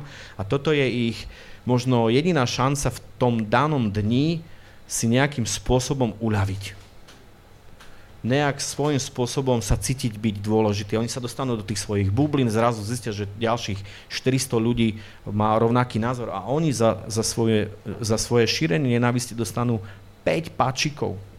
Viete, čo to je pre nich 5 páčikov? A títo, títo politici vrátane Tarabu, a myslím si, že to on je jeden z tých úplne najhorších, vedia, že na tomto dokážu získať neskutočne lacné lacné politické body. Pretože hovoriť ľuďom, že toto je riešenie pre zlepšenie zdravotníctva, pre vedu a výskum a to a takto by sme dostávali e, tieto diálnice a, a takto by sme dokonca mohli zvýšiť priemer IQ obyvateľstva a, a takto by sme si mohli viac dôverovať a, a takto by sme mohli komunikovať štát a církvy a to, to je strašne náročné. To je neskutočne náročné. To sú témy, ktoré, ktorým sa politici takmer vyhýbajú. Je málo odvážnych, ktorí si proste pôjdu do týchto tém a, a, a začnú sa povedzme predbiehať, že kto by pri, priniesol ešte lepšie riešenia. Preto títo ľudia vedia a to je tak tak, tak nízke. To je tak, tak hnusné zneužívať a, ne, a manipulovať ľuďmi, ktorí sú nešťastní. A títo ľudia sú v SNS. Dobre. Um,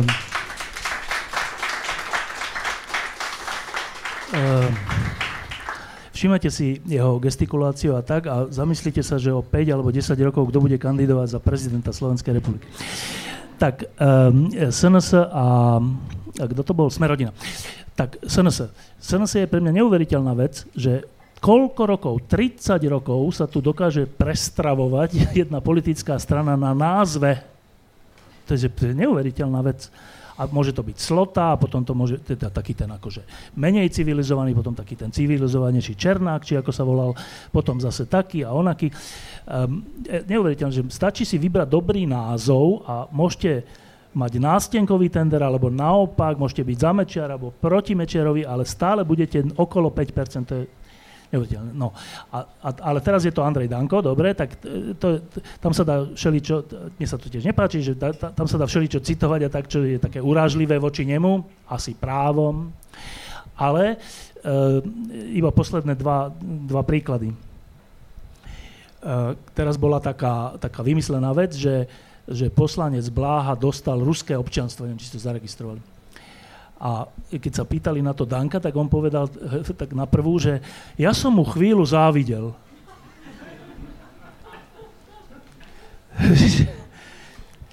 Dobre.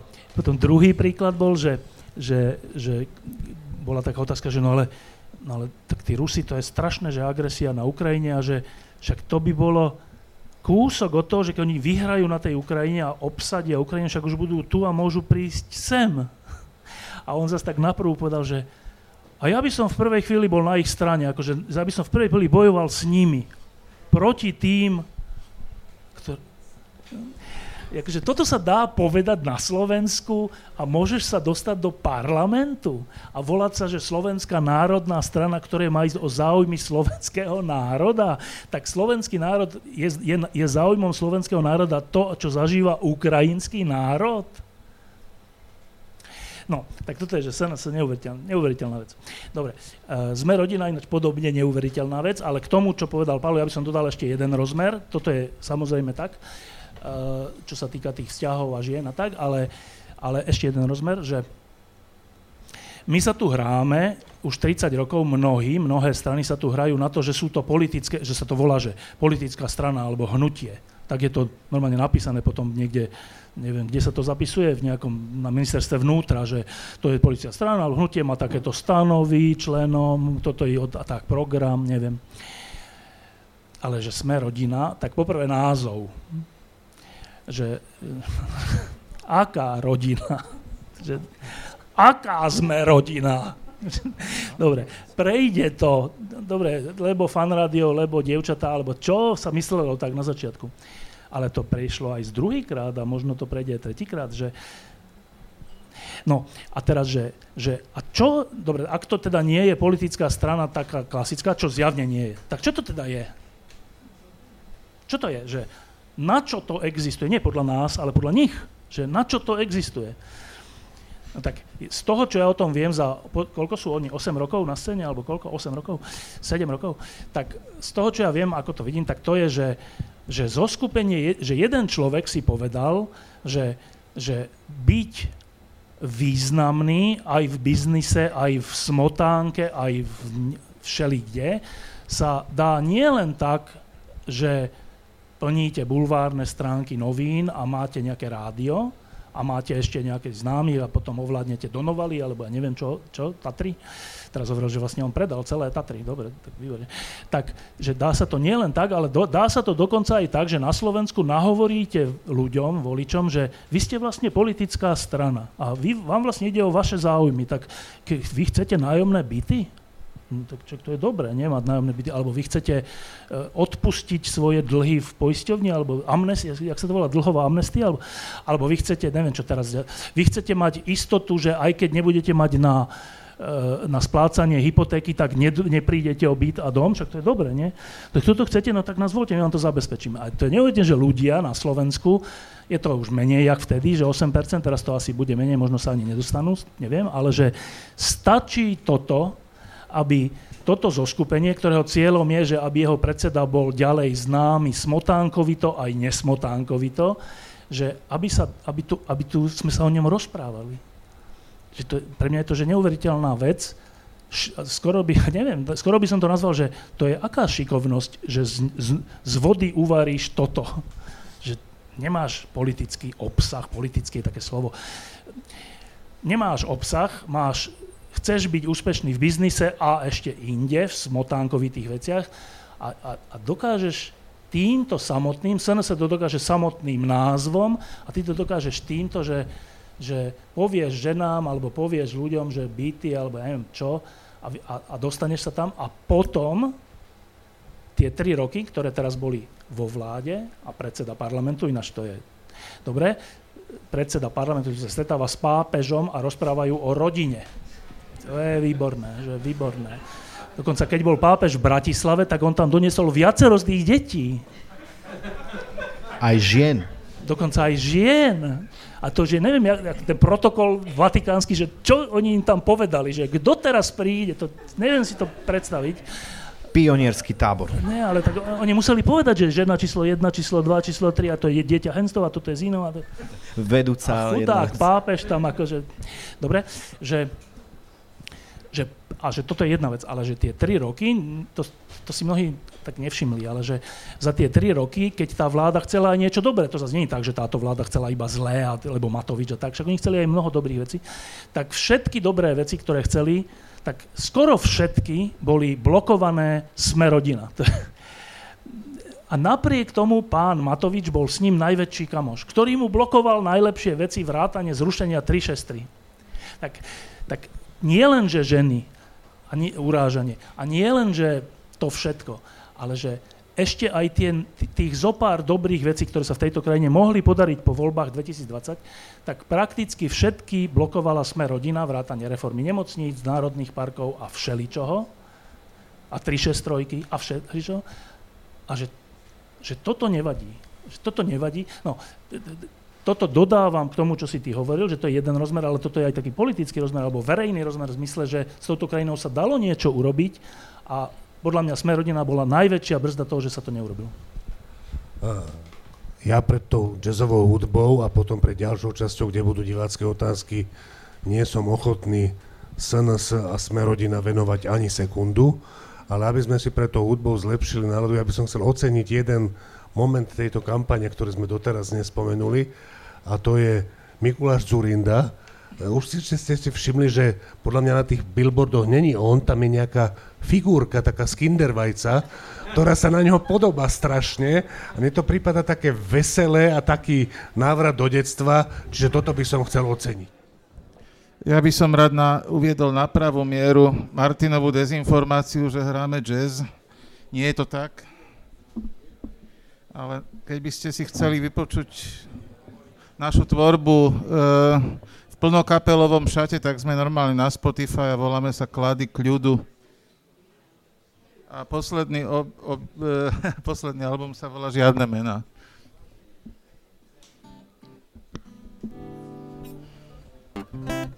A táto pesnička sa volá tiež je na tom albume v duete s ženskou hostkou a volá sa Vnímanie. Čisté vnímanie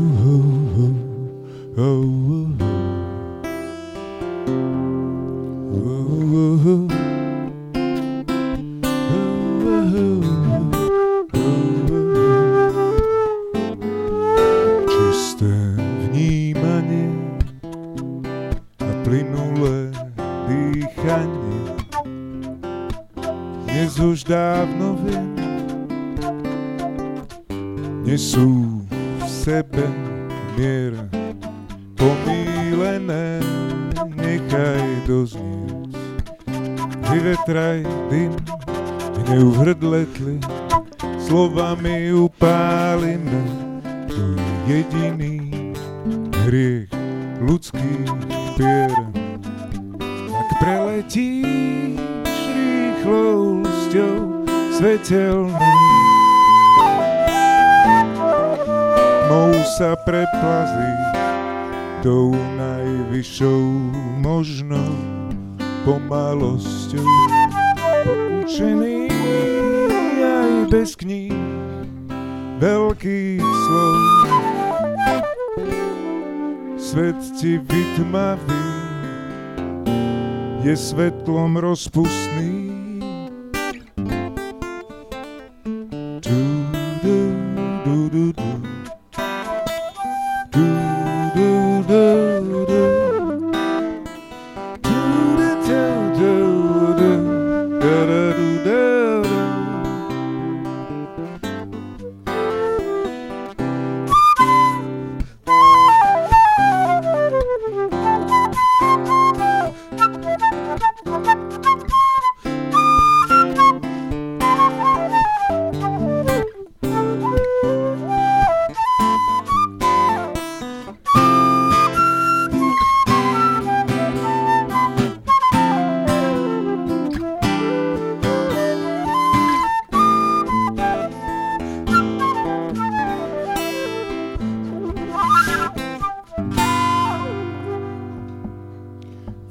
Časy sú unáhlené a čosi nenávratne premárnené na každé úmyselné zatmenie. Nutné je odpovedať vážne, nie.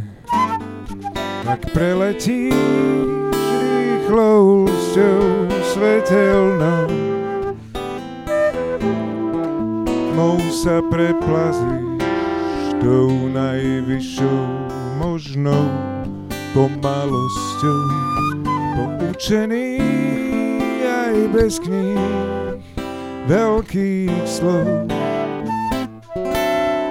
Svet ti vytmaví, je svetlom rozpustný.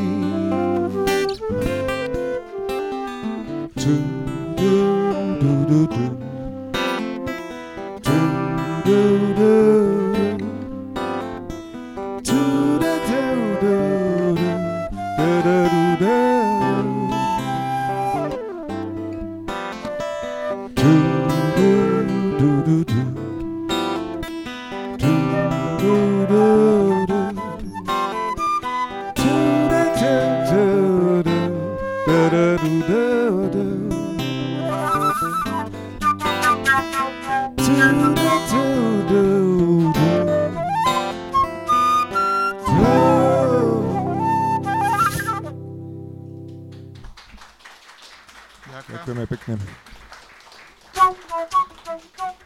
Ďalšia skladba sa volá Civilizovaný svet.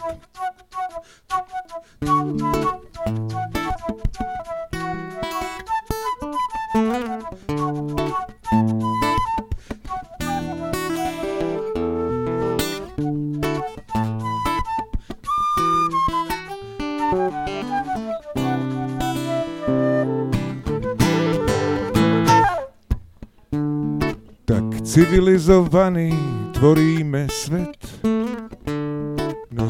zvádzame životný boj v bantách vied. Dámam to ladí, no páni, sme domýšľavé bambá. Však tak sofistikovaný. A ba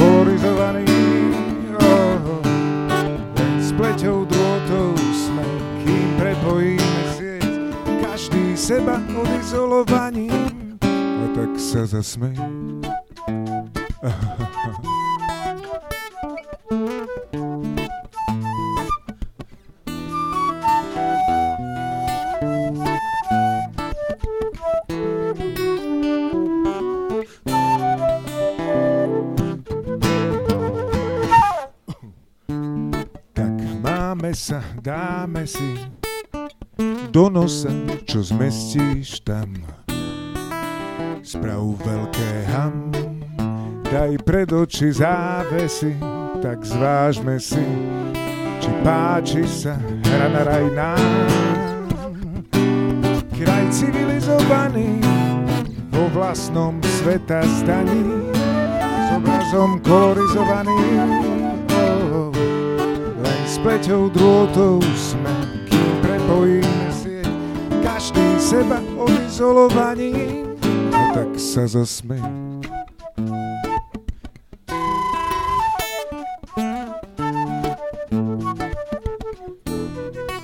Zasa sa zasmej.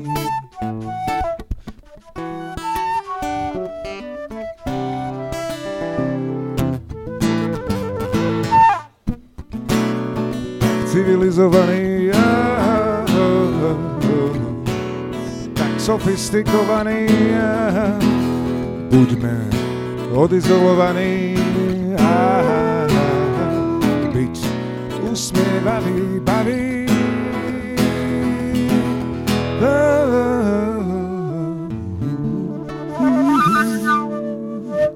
Ďakujeme pekne. Ďakujem.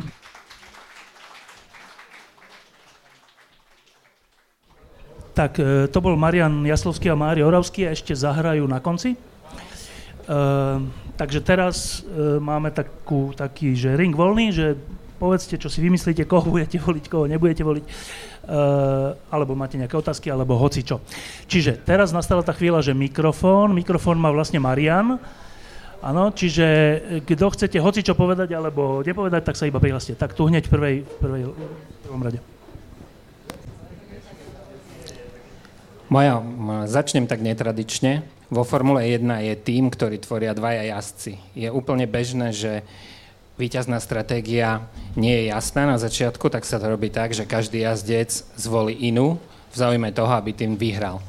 Teraz sa vrátim k tomu, čo tu doteraz zaznelo o smere a hlase, kde vlastne stále to berieme tak, že to sú dva rozdielne týmy a moja otázka teraz, ktoré idú proti sebe. Moja otázka je teda taká, že kde beriete tú istotu, že to nie je jeden tým, nejaký, nazvime ho, že smerohlasný tým iba s, in, s inými stratégiami. Áno, tak e, ja myslím, že tu nikto nepovedal, že máme túto istotu, že naopak, e, naopak ja som, keď, to, to je detail, ale keď sa ukázalo, že do hlasu ide aj Erik Tomáš, tak moja prvá myšlienka bola, že tak to je v tom prípade, že to je že priznanie v priamom prenose, že to je len taktická vec, tak ako Igor Matovič tvrdil, že on vytvoril demokratov, aby spolu mali viac, tak sa mi zdalo, že toto je že taktická vec, keďže Erik Tomáš bol najbližší človek pána Fica a nielen, že bol najbližší človek, ale tie najhrubšie nápady, že ako ísť proti, ja neviem, v tých rôznych voľbách proti utečencom, Maďarom a neviem komu, podľa mojich informácií pochádzali z, z dielne Erika Tomáša. Takže mne sa zdalo od začiatku, že to je nejaké divné. To je divné. Dobre.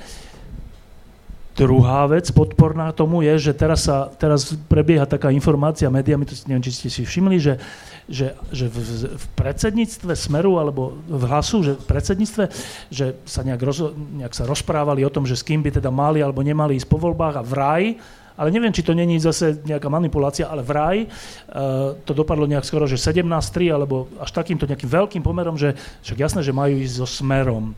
Ale tí traja boli, že predseda Pelegrini, uh, pani Dolinková, to je taká pre zdravotníctvo, uh, Drucker a ešte niekto, neviem kto. Tak, uh, tak to je zase taká vec, že 17-3, ale zase predseda ktorý je veľká, veľký dôvod ich percent, tak to, to, to je ťažko povedať. Ale je to na zamyslenie, že keď taká veľká časť hovorí, že poďme so, so smerom, tak prečo odišli zo smeru? Vlastne není to celé nejaká trojročná finta? Dobre, čo hovorí proti tomu? Proti tomu hovorí, že niekedy v, aj v politike rozhodujú osobné veci, nie politický program alebo nejaké, nejaké spoločné záujmy, ale osobné veci. A považujem za pomerne isté, že osobný vzťah pána Pelegriniho a pána Fica nie je fikcia alebo nejaká hra pre verejnosť, aby sme si mysleli, že sú proti sebe. a teraz nebudem komentovať nejaké kuloárové informácie, jak sa k sebe zachovali, alebo čo, čo voči sebe urobili, alebo, alebo tak, ale že vecne si myslím, že uh, najmä zo strany Petra Pellegriniho nie je príjemná predstava, že by bol vo Ficovej vláde. Myslím si to, z toho, čo o tom viem. To by naznačovalo úplný opak toho, o čom som hovoril, tie, tie, tie, tie dôkazy proti. Tak, uh, je to taká, je to taká v niečom je to, že čisto účelová strana, ktorá keď zistila, ešte poviem jednu vec, ktorá keď zistila po voľbách, že, že smer ide už dole vodou, asi to už bude osud HZDS, že teda možno ešte niečo vyhrajú, ale v zásade je to už minulosť. No tak ale my sme ešte mladí ľudia, tak nechceme byť minulosť, no tak založíme niečo, čo sa bude tvariť modernejšie alebo niečo také. Myslím, že taká úvaha tam bola. Druhá dôležitá úvaha, alebo druhý dôležitý bod, ktorý za tým bol, eh, ešte v časoch mečiarizmu to bolo tak, že, že za Mečiarovcami boli, za HZDS teda, boli, uh, Meč, Mečiar ich zrodil, ale oni potom aj boli za HZDS, takí, že uh, poctiví podnikatelia Mečiarovci sa tomu hovorilo. A to boli ľudia, ktorí získali cez privatizáciu a všelijak inak, cez banky, vtedy štátne, obrovský majetok a boli vďační HZDS a podporovali, aby HZDS ďalej bolo silné, finančne silné, vyhrávalo voľby, malo na Klaudiu Šiferovú a takéto veci.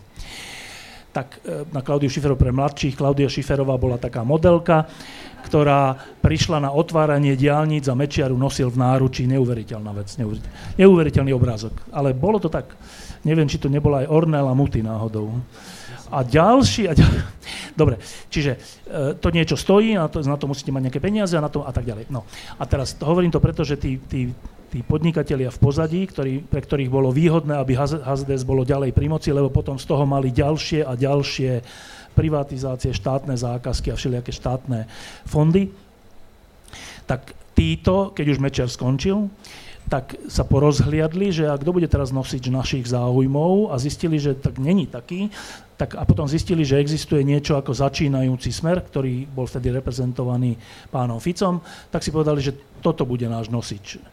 A bolo to z ich hľadiska rozumné, lebo potom začal vyhrávať voľby, už vyhral 3 či koľko, 4, tak e, a zase, že v ich záujme bohatých ľudí bolo a je, aby mali v politike významných zástupcov, ktorí im potom budú vychádzať v ústretí vo všeličom.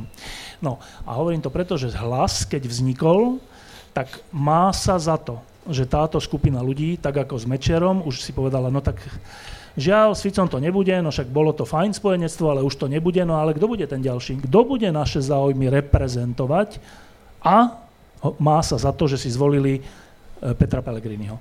Čiže to zase by, by bolo skôr proti tomu, že to bolo od začiatku len taká hra, že skôr to bol taký kalkul, že no tak dobre, vsadíme teraz na to, kto je mladší, neokúkaný až tak, e, v zásade Simpoš, no tak ten bude naše záujmy reprezentovať dobre. E, prepočítanie bolo v tom, že, že, že vínou podľa mňa Igora Matoviča a, a, a pôsobenia tejto vlády sa resuscitoval Fico a tým pádom títo oligarchovia podľa mňa majú teraz troška takú dilemu, že teda koho my vlastne podporujeme, tak my sme vlastne podporili e, hlas, ale teraz ten nevyhrá, no tak vlastne čo teraz máme naspäť? Pod...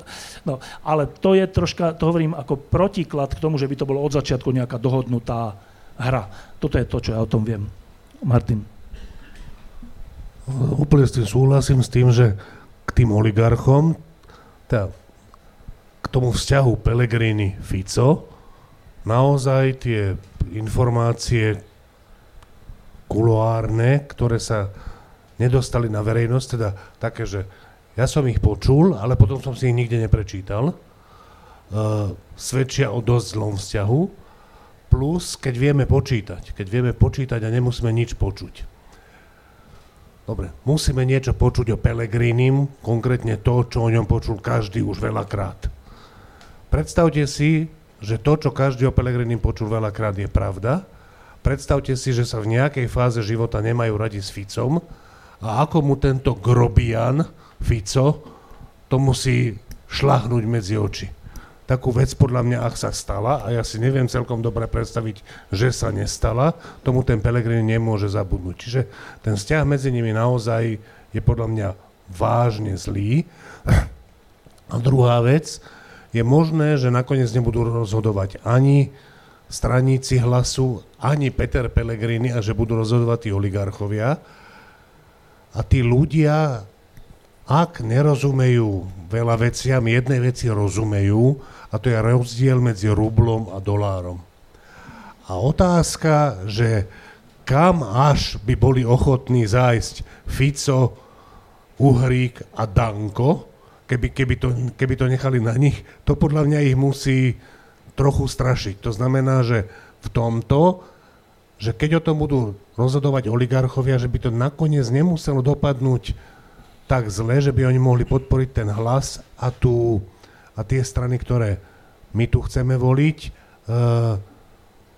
čiže ja úplne rozumiem tej obave, e, a napriek tomu, že sme to tu my nikto ne, explicitne nepovedali, lebo si to ani explicitne nemyslíme, ja, tu oba, ja sa ne, nezdielam tú obavu, alebo nebojím sa toho až tak. Aj keď to, že sa dohodne smer s hlasom, považujem za najpravdepodobnejší scenár, ale nie z tohto dôvodu, že to už je 3 roky stará dohoda.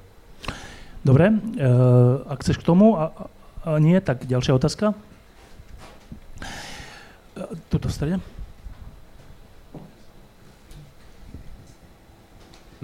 Dobrý večer.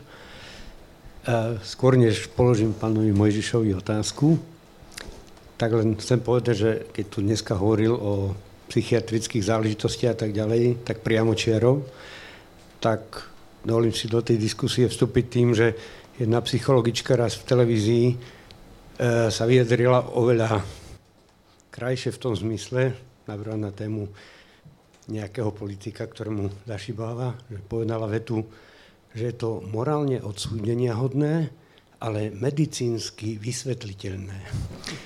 Takže toto by som používal možno v mnohých prípadoch a v prípade pána Matoviča. Druhá vec je, ďakujem za krásne knihy od prvého vydychu konia a tak ďalej. Všetky som si prečítal. A konečne otázka. Vy máte ale osobnú skúsenosť s pánom Matovičom, kedy si dávno ste mali aj možno politické ambície. A toto by ma zaujímalo, taká vaša osobná skúsenosť s týmto človekom. Ja som nemal politické ambície, ja som sa tam dostal takým spôsobom, že to, čo ja som chcel, je, aby sa do parlamentu dostali zástupcovia OKS a KDS. Peter Zajac, Ondrej Dostal a ďalší, Fero Mikloško, v tom čase aj Vlado Pálko, aj keď dneska si myslím, že Vladovi Pálkovi je dobre mimo parlamentu a nech už to tak zostane navždy. Ale uh, to, to bol môj záujem. Uh, ja som sa to v tom vtedy snažil to podporiť nie len ako novinár, ale aj priamejšie. Uh, čiže som sa aj ocitol na tých jednaniach týchto strán, aj na, to, na tej Matovičov, pri tej Matovičovej ponuke som bol a tak ďalej, aj pri tej dohode, že v akom, ako budú na tej kandidátke tie strany. Behom dvoch týždňov bolo jasné, že to nevydrží. Proste s tým Matovičom bolo v podstate okamžite jasné, že žiadna dohoda nebola písomná, nič nebolo písomné, všetko bolo ústne a to tak, že chvíľu rozprával jeden s druhým, potom proste nič nebolo ani také, že by sa dalo dohodnúť, že aha, to sme sa dohodli v 15. tam a tam. Proste to bolo všetko tak vágne, navyše on robil od začiatku veci, z ktorých bolo jasné, že, že to nemôže vydržať. Hovorím, že podľa mňa to bolo jasné po dvoch týždňoch. A vtedy sa skladala tá kandidátka, ja, som sa v tom na nešťastie príliš angažoval pri tom skladaní tej kandidátky. A, a v momente, keď bolo jasné, že sa to rozpadne ešte pred zostavením kandidátky, tak sa zhod, nejakým spôsobom sa zhodli aj OKS, aj KDS, aj Matovič, a teda hlavne Vyskupič a Jurinová, že to potrebuje niekoho, komu ani jeden z nich nenedôveruje príliš a z nejakého dôvodu sa zhodli na mne. To sú celé moje politické ambície. To je dôvod, prečo som tam ja išiel. Dobre, to len... je to, je to úplne irrelevantné. S Matovičom tá skúsenosť je taká, ako som povedal, proste okamžite bolo jasné, že to nebude fungovať. Ja by som k tomu ešte povedal toto, že často sa hovorí, že jak mohli takí skúsení politici ako Zajac a Mikloško naletieť takémuto človeku, tak ani, ani na pol sekundy mu nikto z nich nenaletel. Všetci si uvedomovali, jak riskantný je to počin, ale na to, aby človek mohol kandidovať, aby strana mohla kandidovať do parlamentu, musí zložiť nejakú volebnú kauciu, ktorá prepadne, to, akože ak strana získa isté percento hlasov, tak sa im to vráti, ak získa 3% a dostane už pomerne slušný peniaz a tak ďalej.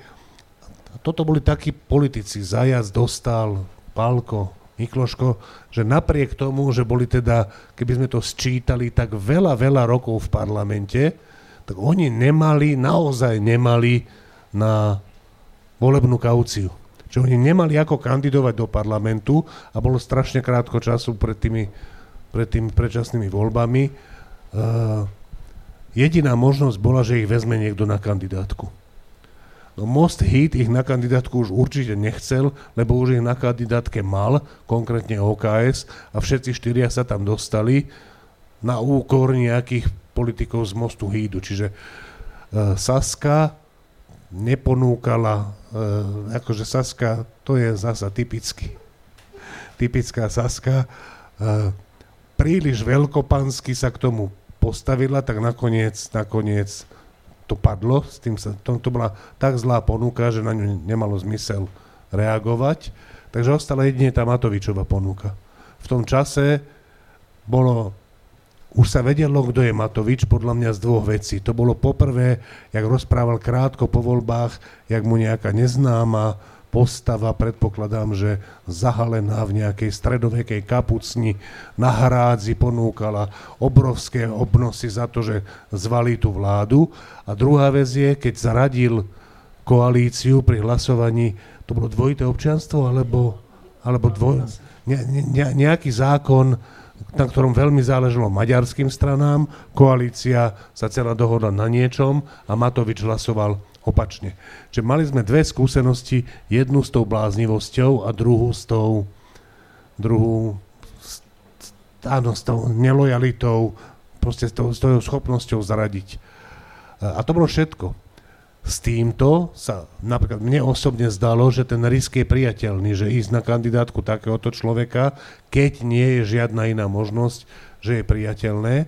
A dodnes existuje veľa ľudí, ja im to nevyčítam, ktorí majú ten pocit, že aká to bola blbosť a aká to bola krátkozrakosť. Vesmies sú to ľudia, ktorí ešte v tom čase boli voliči SDKU. Ja som bol absolútne presvedčený o SDKU v tom čase o tom, o čom som dnes presvedčený o Oľano, že nebude možné v tejto krajine normálna vláda, pokiaľ tieto strany budú v parlamente, že proste SDKU vtedy a Olano dnes musí zaniknúť, musí, proste nemôže, ale v tom čase, keď ja som si myslel veľmi intenzívne toto, boli ľudia, ktorí si veľmi intenzívne mysleli, že SDKU je jediná nádej, že to je nositeľ tej protimečiarovskej a potom protificovskej zástavy. Pre tých ľudí vznik SAS a vznik potom Oľano bola úplne hrozná správa, lebo pre nich to boli, pre nich to boli potenciálni hrobári SDKU. Nakoniec aj reálni, ako sa ukázalo. Tí ľudia mali pocit, že ak niekto pomáha Oľano alebo Saske v tom, aby sa dostali do parlamentu, tak to je čistá zrada SDKU a to sú hoveda, lebo robia zle tomu jedinému, čo sa vie pod akože však tu máme jediného lídra, už sme ho tu spomínali a my, my robíme proti nemu. Čiže ja si myslím, že poprvé, ja som nemal politické ambície, to je jedno, tí ľudia nenaleteli Matovičovi, ale to je jedno a o Matovičovi to bolo jasné už vtedy, čo je zač. A riziko bolo jasné už keď sa tam išlo a do dvoch týždňov bolo jasné, že ak sa to dá nejako ešte udržať, tak len, len takou zvláštnosťou, že ja som bol na prvom mieste kandidátky, aj to vydržalo ďalšie, ďalšie dva mesiace. Potom my, ktorí sme tam aj boli blízko toho, my sme nemohli písať. Ja som, ja som 8 rokov nenapísal o Matovičovi ani slovo, lebo, lebo by to bolo tak interpretované, ako to bolo interpretované, keď som po 8 rokoch o ňom začal písať, že to je proste, že to je neudržaná, to proste som nevydržal to, že ma poslal na detektor lži, čo ma neposlal na detektor lži. Na detektor lži v konečnej fáze posiel Vlada Pálka Petra Zajaca, ale ja, ja si myslím, že som o ňom ho povedal a napísal toľko, že Števo Hríb len vďaka tomu, že aký typ šéf-redaktora on je, tak ja som to mohol písať. Každý iný šéf-redaktor by mi to zakázal, keď som písal tie že listy do kukurice, alebo jak sa to volalo, lebo mu to pripadalo, že v každom jednom preháňam tak, že škodím týždňu. Ja si myslím, že to bola pravda, čo som písal, súhlasil som s tým, čo Števo mi naznačoval, že by som sa mohol krotiť, ale nekrotil som sa. Dneska si myslím, že keď, sa to, keď si to kdokoľvek prečíta, tak bude prekvapený, jak mierny som bol. Dobre. Uh, a teraz už bez Matoviča dajme nejaké otázky. Dobrý večer. Ja už len krátučko predsa len k tomu Matovičovi, lebo nie, nie, na... Nie, naozaj, lebo uh, rozprávali sme sa z, o tom aj s Eugenom Kordom a je pre mňa až prekvapivé, že možno málo ľudí pozná, keď sa potom o tej, o tej kandidátke uh, jednalo, tak nejaké stretnutie také záverečné bolo vo Vysokých Tátrách v jednom podniku. A o tom, ako to prebiehalo, je video na YouTube niekde, Eh, pre niektorý portál Eugen Korda robil rozhovor o tom. A je, bolo by veľmi zaujímavé si to pozrieť, načítať ešte ľudia, ktorí majú nejaké možno ilúzie alebo neviem, nejaké predstavy aj o Matovičovi, keď hovorí, aký on proti oligarchom a tak. Kto z oligarchov sedel na tom stretnutí z jednej finančnej skupiny, ktorá to zaštiťovala a ešte predtým, než eh, Matovič vstúpil do tej veľkej politiky. Ja som len to chcel ešte teraz. Hej. Dobre, a teraz nejaké iné otázky?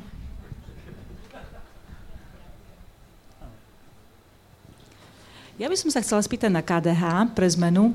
E, viacerí aj u vás v redakcii tak verejne, verejne rozprávate o tom, že zvažujete voliť KDH práve preto, že za KDH kandiduje aj pán František Mikloško, čo je naozaj výrazný motivant pre viacerých. E, chcem sa však spýtať, neobávate sa toho, že ak sa KDH dostane do parlamentu, dohodne sa skôr so Smerom ako s PS, bez ohľadu na to, čo si bude myslieť pán Mikloško? Dobre, e, tak poprvé, E, dnes som čítal, včera som čítal, aj prečo som čítal, že KDH explicitne povedalo, že, ne, že vylúčuje smer z povolebnej spolupráce. To len nám, akože to treba povedať, že to nie je tak, že oni to nevylúčili a iní to vylúčili. Oni to vylúčili rovnako ako, ako SAS, PS, demokrati. Vylúčili to. Čiže to je len taká vecná pripomienka. Teraz, že my nielen, že, že, že akože zvažujeme niečo, že my sme na, na začiatku povedal, že týždeň odporučil voliť buď PS, alebo SAS, alebo KDH. Čiže to je silnejšie, než len, že zvažujeme. A teraz iba jed, krátko vysvetlím, že prečo. Ja, ja som novinár od 91. roku a úplne si osobne pamätám, že kedy sa na Slovensku dalo ako tak dýchať. Akože žiť sa tu dá, však aj keď aj za Mečera sa tu dalo žiť, ale že ako tak dýchať, v zmysle, že máte pocit, že v tej krajine sa môže niečo zmeniť, že, že môže nastať nejaký, ne, nejaká pozitívny posun v školstve, zdravotníctve a celkové, že tak to bolo vtedy a iba vtedy, keď spolu spolupracovali slovenskí liberáli, konzervatívci a ďalšie prúdy, dnes ich nazývame, že progresívci. Že tieto, tieto tri skupiny, keď spolu spolupracovali, tak ten, tie iné skupiny, ktoré sú ale nie dané tým, že liberáli, konzervatívci a takí a onakí, ale ktoré sú daní záujmami ekonomickými, mocenskými a neviem akými, tak len keď tieto tri skupiny spolupracovali, tie, tie iné boli mimo. Mám tú skúsenosť opakovane v 90, od 90. rokov, 2000 rokov až do dnes. A ktoré sú tie skupiny, že kto to sú dnes? No dnes ich reprezentujú uh, že kto reprezentuje liberálov, tak liberálov čiastočne reprezentuje SAS a čiastočne reprezentuje progresívne Slovensko z týchto strán. Čiastočne demokrati, ktorí ale nemajú percentá. Kto reprezentuje progresívcov? Tak progresív z definície reprezentuje progresívne Slovensko. A kto reprezentuje kresťanských demokratov? To je úplne zaujímavá otázka, že kto ich reprezentuje? Teraz nemyslím členov kresťansko-demokratického hnutia, ale ľudí, ktorí majú tento názor, povedzme, že sú veriaci, alebo nemusí byť veriaci, ale majú taký názor tradičnejší, ale v dobrom slova zmysle. Tak kto ich reprezentuje? Tak hovorí, že ich reprezentuje sme rodina, ale o tom sme hovorili. Tak tí ich nereprezentujú. Hovorí, že ich reprezentuje e, Danko, ale ten ich nereprezentuje, však to opakovanie tá strana v histórii moderného Slovenska e, preukázala. Kto ešte hovorí, že fašisti hovoria, že ich reprezentujú, ale fašisti ich nereprezentujú? Dobre, a ešte kto? Dokonca, dokonca Smer hovorí, že ich reprezentuje, že Smer hovorí, že oni sú za tradičné hodnoty, nie? dnes už oni sú vlastne proti registrovaným partnerstvám, to je úplne zaujímavé. Smer je proti registrovaným partnerstvám, neviem, či aj hlas už není proti registrovaným, už, už, už tu bude každý proti registrovaným Nie celý, ale... No, takže, a dobre, a teda čo nám z toho vychádza, že kto ich teda reprezentuje? Kto reprezentuje normálnych, slušných, poctivých ľudí, ktorí ale majú iný názor ako liberáli a iný názor ako progresívci. Kto ich reprezentuje? Nikto? Takže Olano ich reprezentuje? Tak o tom sme tiež dlho hovorili, že ako zlyhali. Tak kto ich teda reprezentuje? Ja si myslím, že ich má najväčší potenciál reprezentovať KDH. No tak kto iný? Však iných tu už nemáme. A teraz, že na to sa môže ale povedať, že no počkaj, ale to KDH sa síce tvári, že ich reprezentuje, ale keď bude zlé, alebo keď bude nejaká zložitá situácia, alebo proste tak, tak sa môže ukázať, že ich nereprezentuje. A to je pravda. Ale to je pravda aj o tých ďalších táboroch. V zložitej situácii sa môže ukázať, že SAS tiež nereprezentuje liberálov. Napríklad, keď bude znova nejaký utečenecký problém. Môže sa to ukázať. Dokonca sa to môže pri SAS ukázať aj pri LGBT problematike, keď si zvážia, že to není pre nich vhodné, alebo čo, až tak, že nebudú na tom až tak trvať. A tá LGBT komunita si povie, že oni nás vlastne nereprezentujú. A takto môžeme ísť aj cez PSK, ktorí tiež si môžu povedať v zložitej situácii, že tak túto vec nebudeme až tak presadzovať, lebo kompromis, lebo hocičo. Čiže to není špecifikum KDH, že to je ten najzraniteľnejší prvok, ktorý jediný môže nereprezentovať to, čo ich bude pritom omylne voliť. Takže ja si myslím, že, že voľba týchto troch prúdov, vrátane KDH, kresťansko-demokratického, ktoré podľa mňa reprezentuje KDH, alebo minimálne má najväčšiu šancu reprezentovať, je rozumná vec opretá o historickú skúsenosť Slovenska v tom, že keď tu kresťania, alebo veriaci, alebo konzervatívci spolupracovali s liberálmi a dnes s progresívcami, tak to bolo na, na osoch všetkých troch Všetkých troch. Čiže ak, to je jeden z hlavných dôvodov, prečo sme od, odporúčili voliť všetkých troch, že aby aj liberáli, aj, pro, aj, e, aj teda progresívci boli troška skromní a uvedomili si, že Slovensko nie sú len oni. A aby kresťanskí demokrati boli trošku skromní a uvedomili si, že Slovensko nie sú len oni, ale že len spolu môžeme niečo posunúť a v tomto prípade dokonca zabrániť nejakej veľk, nejakému veľkému zlu, ktoré sa tu už viackrát na tomto území stalo. Čiže ja si úplne uvedomujem, že KDH má svoje problémy, veď keď, veď keď e, pán Majerský urobil ten výrok e, o LGBT, tak my sme boli medzi prvými, ktorí sme povedali, že toto je úplne že zahranou. A že toto je tak zahranou, že, že, to, že to mnohým ľuďom zved, o, veľmi stiažuje možnosť voliť KDH, toto sme mi napísali, Napriek tomu si myslím, že ten prúd, ktorý je medzi verejnosťou pomerne silný, to není, že tu nežijú len liberáli a progresívci, že ten prúd je dôležité, aby niekto reprezentoval a ja si myslím, že najväčšiu šancu má KDH, no, so všetkými rizikami. Martin? Ja si myslím, že v Prešove je to veľmi akože legitímna otázka, že či by KDH teda išlo so smerom. ale tiež si myslím, dnes, bol, dnes bola relácia, v RT, myslím, že v rozhlase, kde bol práve Majersk, pán Majerský a, a, a pán Fico a tiež Majerský veľmi rezolu, rezu, re, rezolutne vyhlásil, že teda smer nie. No a keď už prestaneme veriť aj veriacim ľuďom, že hovoria pravdu, tak sme na tom na Slovensku zle. A mimochodom, to, sa, to, to ja som v tomto neznali, že prečo na pôde, v Prešove nejaká taká spolupráca existuje, to, na to naznačuješ? No, myslím si, že, že na regionálnej úrovni je známe, že KDH vie spolupracovať so Smerom. A v tým, že Špeciálne v Prešove? Áno, áno. Tam to nehovorím ja, to, to hovoria občania tohto mesta a, a, a KDH má veľmi silné postavenie v rámci Prešova a teda, teda veď myslím, že tu bola aj doba, keď Župan bol, bol smerák a, a, a, prima, a primátorka bola v podstate za KDH. Ja som úplne nervózny z toho, čo Števo to robí a ty Palo trošku tiež, že vy hovoríte, že pán Fico, pán Matovič, pán Pellegrini. Ja tomu ináč rozumiem. Štefan to 100% robí kvôli tomu, že aj o ľuďoch, ktorých považujeme, že majú veľmi opačné názory, škodlivé názory, sú možno až zločinci, sa má vyjadrovať s nejakou elementárnou ľudskou úctou. Každý je napraviteľný, keď olutuje zlé veci a tak ďalej. Čiže ja tomu rozumiem, mňa len vždy mykne a ja sa obávam, že to, čo nakoniec dosiahnete, je, že pán bude neslušné slovo.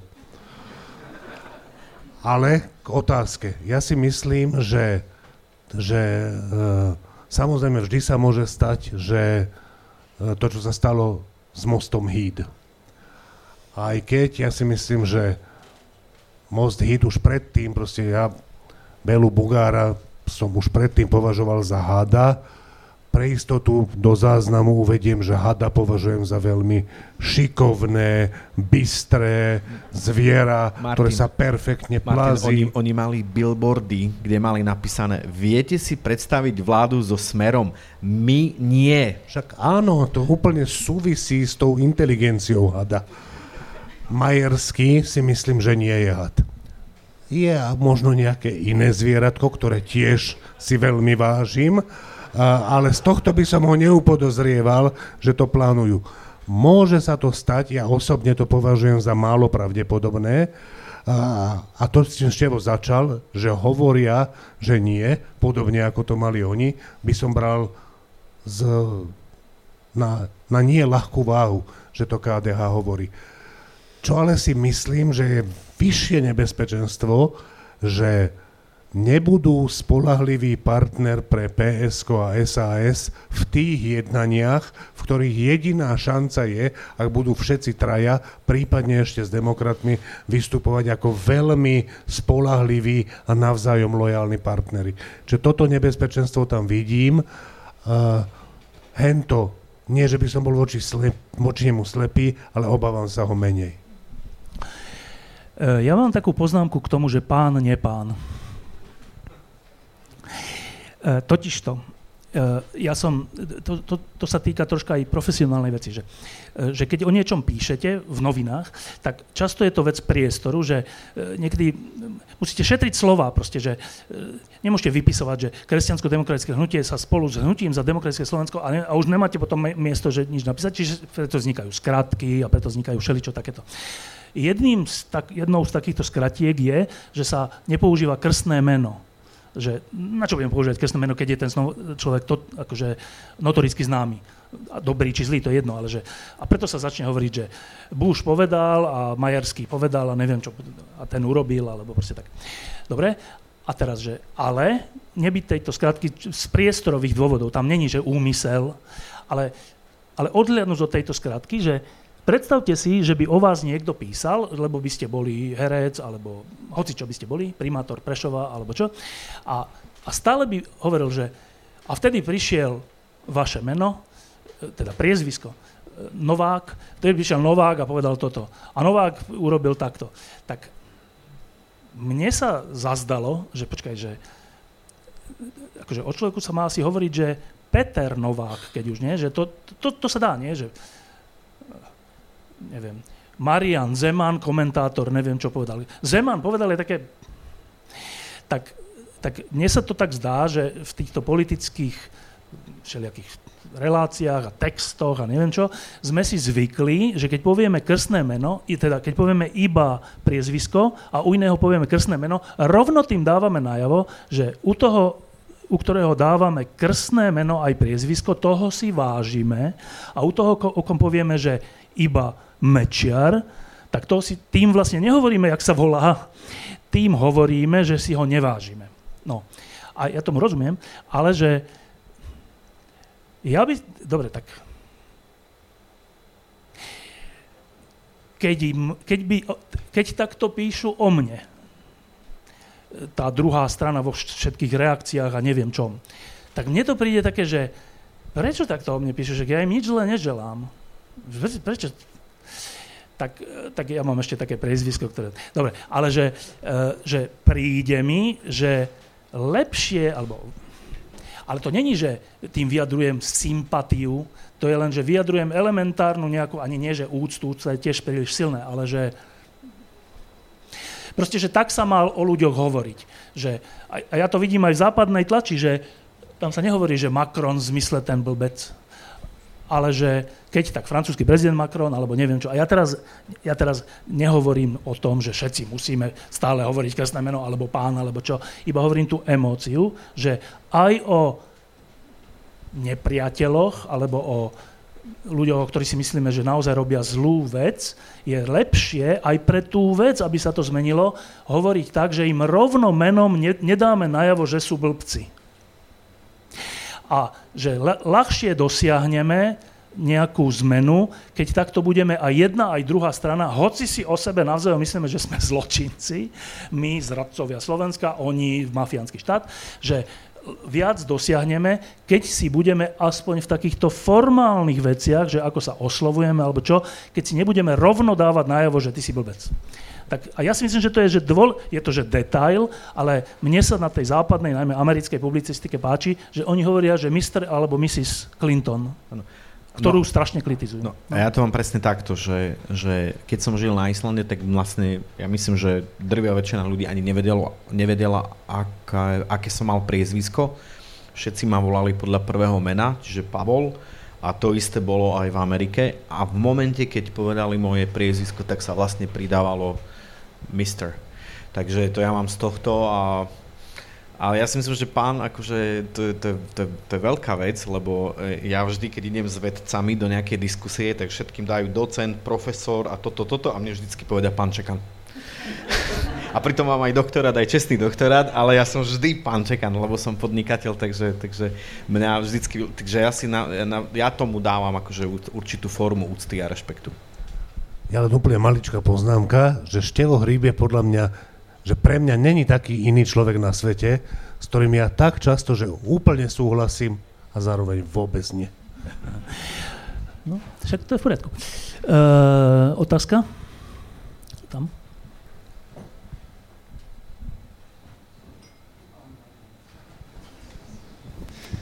No, uh, ja len uh, som počúval tie vaše ako prognózy a vlastne to, kto s kým by a jak by to mohlo vyzerať a to, ale v podstate sa teraz chcem spýtať, keďže ja som dosť veľký skeptik, už aj podľa toho, že keď tak človek išiel dneska v sobotu, tak ľudia si kosia, robia dosber zemiakov a to sú tí voliči a vlastne m, mm, tak e, sa vás chcem teraz spýtať, zaujímalo by ma, či určite ste premyšľali aj teda ďalej a už nech by to bola akákoľvek, tak by ma zaujímalo, či si myslíte, že môže nejaká demokratická vláda, ak by vzýšla z týchto volieb, či taká demokratická vláda môže 4 roky vydržať. Pretože tá politika u nás sa robí nesmierne konfrontačne a zle, zle pre nás, pre občanov. Pretože doteraz ja, ja 10 ročia čakám na strany, ktoré budú v opozícii konštruktívne, ktoré proste budú robiť pre nás. Ale všetci robia len pre seba, aby sa rýchlo otočila karta. A teraz sa vás znova pýtam len, či taká demokratická vláda z týchto volieb môže vzísť, ktorá vydrží 4 roky. Sú tam mená ako Sulík, tu padli, to je... Ps, no proste, toto sa vás chcem spýtať len. Sulík ste povedali? Áno. Sulík, áno, Sulík. Sulík je podľa mňa najmenej, Sulík je podľa mňa jedno z najmenších nebezpečenstiev toho, čoho sa obávate. Uh, ja, ja úplne dobre rozumiem tej vašej otázke, si myslím, myslím, že to veľmi správne položená otázka. Vyžaduje to ktoré veci? Vyžaduje to, aby ak vznikne taká koalícia, ako máme na mysli, nevystupovalo KDH príliš konfrontačne alebo konfrontačne voči PS. Aby PS nevystupovalo konfrontačne proti KDH. Aby demokrati uh, tam ani neviem, jak by mohli vystupovať.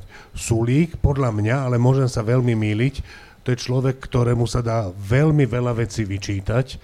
Ja tiež patrím k tým, ktorí povedia, že Saska je voliteľná strana, ešte oveľa voliteľnejšia by bola bez Sulíka, keby také niečo bolo možné, ale Sulík je podľa mňa lojálny partner do vlády, nie že lojálny, Sulík je lojálny idiotskej miery, ako preukázal v Matovičovej vláde veľmi výrazne. Sulík není to, veľ, to nebezpečenstvo, že tá vláda sa rozpadne, ale tých nebezpečenstiev je tam veľa, že a ďalšia podmienka, že taká vláda, pokiaľ nedopadnú tie voľby veľmi, veľmi odlišne od toho, jak to teraz vyzerá, by musela byť vláda s hlasom. To znamená, ďalšia podmienka je, že Čurilovci by museli uh, odhalovať tie prípady vo veľmi vhodnom poradí, aby na ľudí z hlasu došlo radšej ku koncu volebného obdobia, než na začiatku. Má to veľa podmienok a úplne s vami súhlasím, že bude to veľmi ťažké, ak sa takáto úžasná vec vôbec podarí. Tak e, najprv poviem, že Čurilovci, teda vyšetrovatelia, e, nesmú zvažovať to, že kto je z hlasu a zo smeru a ja si myslím, že ani nebudú, čiže len aby nedošlo k dezinterpretácii, čo, čo my tu hovoríme. Čiže uh, keď hovoríte, že demokratická vláda, no tak dobre, s tými obmedzeniami, o ktorých sme sa tu už bavili, že asi by to bolo možné len s hlasom a asi neviem, neviem, či to vlastne nevyznieva. Možno sa stane, že o týždeň budú také tie výsledky, že nič z toho není možné a vlastne na čo sme o tom hovorili neviem to posúdiť, čiže neviem, ale že dobre, teoreticky, že ste povedali takú vec, že ale vždycky tak sa nádejame a potom zistíme, že všetky, všetci myslia na seba tak. Ale to není pravda. To, to není pravda, že všetci myslia na seba, že iba na seba. Že uh, aj v tejto vláde, aj v minulých vládach tých všelijakých demokratických, tak boli ľudia, ktorí mysleli na seba, ale boli aj ľudia, ktorí mysleli na dobro tejto krajiny. To, to, akože, není dobre to zovšeobecniť tak, že oni sú zlí a my sme dobrí. To, to není tak. Aj my sme trocha zlí, aj my sme trocha dobrí, podľa mňa. Aj oni sú trocha zlí a trocha dobrí. A tam sú ľudia takí, aj onakí. Aj tam sú strany také a onaké. Sú strany, ktoré myslia na budúcnosť a preto nechcú rozhadzovať peniaze. Sú strany, ktoré nemyslia na budúcnosť. Medzi nimi je rozdiel. To, to není, že rovnakí sú. Dobre? A teda toto povediac, že, že či by teda mohli vydržať 4 roky nejaká... Ale ja to ani nepovaž... že my sme tak v zajatí tohto, lebo sa to viackrát rozpadlo po dvoch rokoch, teraz po troch a kúsok rokoch, že, že, že to považujeme za hlavnú vec. Ale, akože, aby vydržali 4 roky. Ale dobre, tak ja osobne si myslím, že není hlavná vec, aby vydržali 4 roky. Ak vydržia 3 roky, z dobrých dôvodov, lebo potom sa už nedohodli na niečom dôležitom, ale za tie tri roky urobia trojročnú prácu, dôležitú, tak ja budem spokojný, tak budú zase predčasné voľby po troch rokoch, ale to není, že od diabla, podľa mňa. Nie, nemá to byť tak, že vydržme 4 roky a cenou za to je, že nič neurobíme. Vy nebudete nič presadzovať, ani my nebudeme nič presadzovať a teda neurobíme nič, ale nebudeme sa hádať, lebo nič nepresadzujeme. Budeme 4 roky pri moci, aby tí druhí neboli. No ale to je málo. To, to, to, to potom pomôže tým druhým, lebo budú hovoriť, že oni nič nerobia, však oni sú jak my. tak prečo nás vlastne odsudzujete, však ani oni nič nerobia, oni sú tam len kvôli moci. Čiže ja si myslím, že stojí za to mať nejakú, nejaký cieľ, že čo chceme zmeniť, dosiahnuť, presadiť. A keď nám z tohto cieľa vyplynie, že ale to budeme len 3 roky, tak budeme len 3 roky. Ale ne, nechcíme od demokratických strán, že, že buďte 4 roky, nech to stojí, čo to stojí. To, to podľa mňa není ani správne, ani to nepomáha, ani nič. To je taká mechanická úvaha, ktorá vedie k tomu, že už tu budeme mať len mocensky orientované strany, ktorým, ktorým pôjde len o to, že budú pri moci. Napríklad sú, sú, sú veci, ktoré táto krajina potrebuje, aby sme ich urobili, už konečne, a budú nepopulárne takých vecí, je, to je väčšina v politike, že keď chcete urobiť vec, ktorá stojí za to, ona musí byť, skoro, skoro nikdy to nie je tak, že je od začiatku populárna. Vždycky to na začiatku niečo stojí. A ja som za to, aby sa také veci urobili, aj keď to stojí stratu popularity tých politických strán, ktoré ju presadia. A väčšinou to tak býva v slobodnom svete, že potom tie strany stratia popularitu, stratia verejnú podporu a tým pádom zvážia v treťom roku, že dobre, tak urobili sme, čo sme považovali za potrebné, chcete nás vymeniť ľudia? A keď dostanú odpoveď, že áno, no tak dobre, tak nech sú teda e, po troch rokoch voľby. Ja si neželám, aby boli voľby ani po dvoch, ani po troch, ja si želám, aby boli po štyroch, len hovorím, že je dôležitejšia vec, než koľko vydrží vláda, samo o sebe 4 roky nie je, nie je dostatočné na to, aby som bol spokojný s vládou. Že ja budem spokojný s takou vládou, ktorá niečo zmení na Slovensku vo vede, zdravotníctve, školstve, ktorá bude trvať na tom, že Ukrajina je napadnutá a nie je to súboj Ameriky a Ruska, ale ruskej imperiálnej politiky a brániacej sa Ukrajiny. Keď takáto vláda bude 3 roky, ja budem spokojný a, a ale, ale, že ja si dobre, teraz poviem takú osobnú vec, ja si nemyslím, že môže vzniknúť skrz, naskrz demokratická vláda. Čiže keď si toto, keď od tohto, od tejto ambície alebo od tohto želania prejdem k realite, tak mne bude stačiť, keď to bude vláda zložená vrátane hlasu, o ktorých sme vyhlásili Pelegrino za antiosobnosť roka, čiže nemám o tom žiadne ilúzie, nič ale že keď taká vláda aspoň nejaké veci urobí, napríklad znížiť zadlženie Slovenska, ktoré keď neznížia tie vlády, ktoré teraz prídu, tak skôr alebo neskôr budeme ako Grécko. To nechcem. Radšej teda nech tá vláda bude 3 roky, ale s týmto niečo urobí. Viete, čo hovorím? Že ja by som bol na reč, bola 8 rokov, aj 12 rokov, nech sú demokrati pri moci po voľbách vždy. Ale ale iba aby boli pri moci, tak sa nám pred očami premenia na tých, ktorí chcú byť pri moci, iba preto, aby boli pri moci. No, ja ešte dodám, že vy sa dobre pýtate, lebo keď si tak pôjdeme do minulosti, tak koľko vlád, kde nebol smer alebo HZDS vydržalo 4 roky? Myslím, že iba jedna jediná. Mne ani tá druhá, dru, ani druhá nedokončila, lebo vlastne KDH vystúpilo z tej vlády a to hovorím ako občan, ktorý žil mimo krajinu mimo Slovenska, čiže som to vnímal. A, ale ja vnímam dosť takú veľmi vážnu vec počas tejto kampane a ja, som sa, ja sa k tomu aj dosť často vyjadrujem a to je šírenie strachu, že to celé dopadne zle.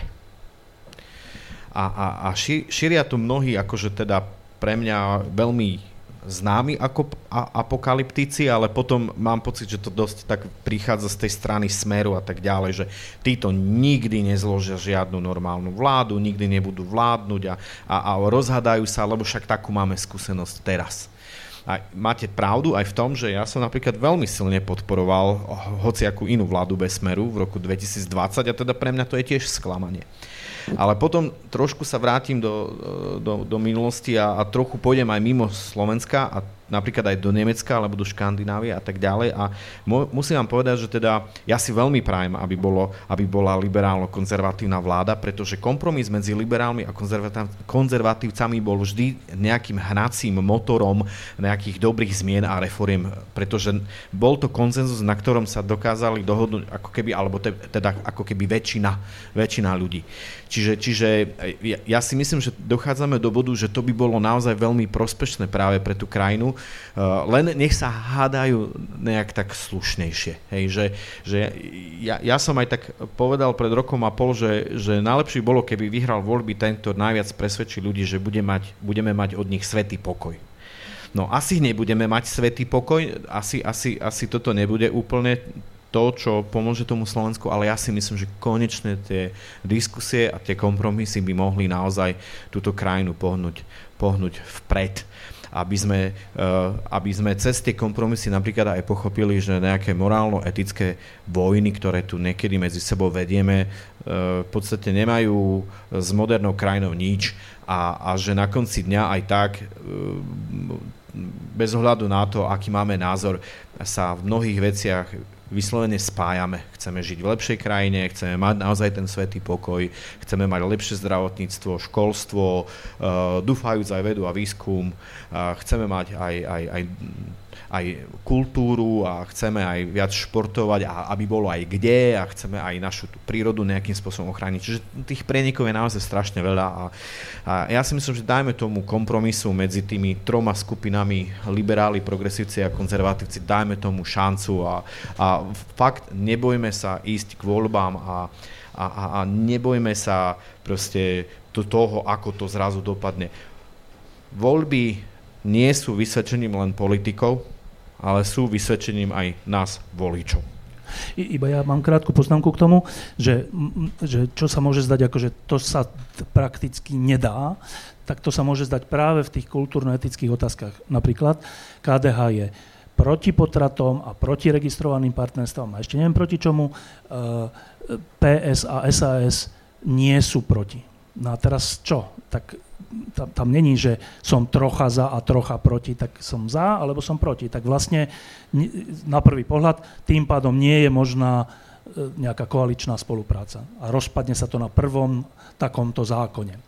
A ja si myslím, že to vôbec neplatí, že my sme sa o tom už v týždni rozprávali, že to závisí od toho, možnosť, či vieme spolupracovať, že ako sa pozeráme na toho svojho partnera, spojenca, koaličného e, partnera.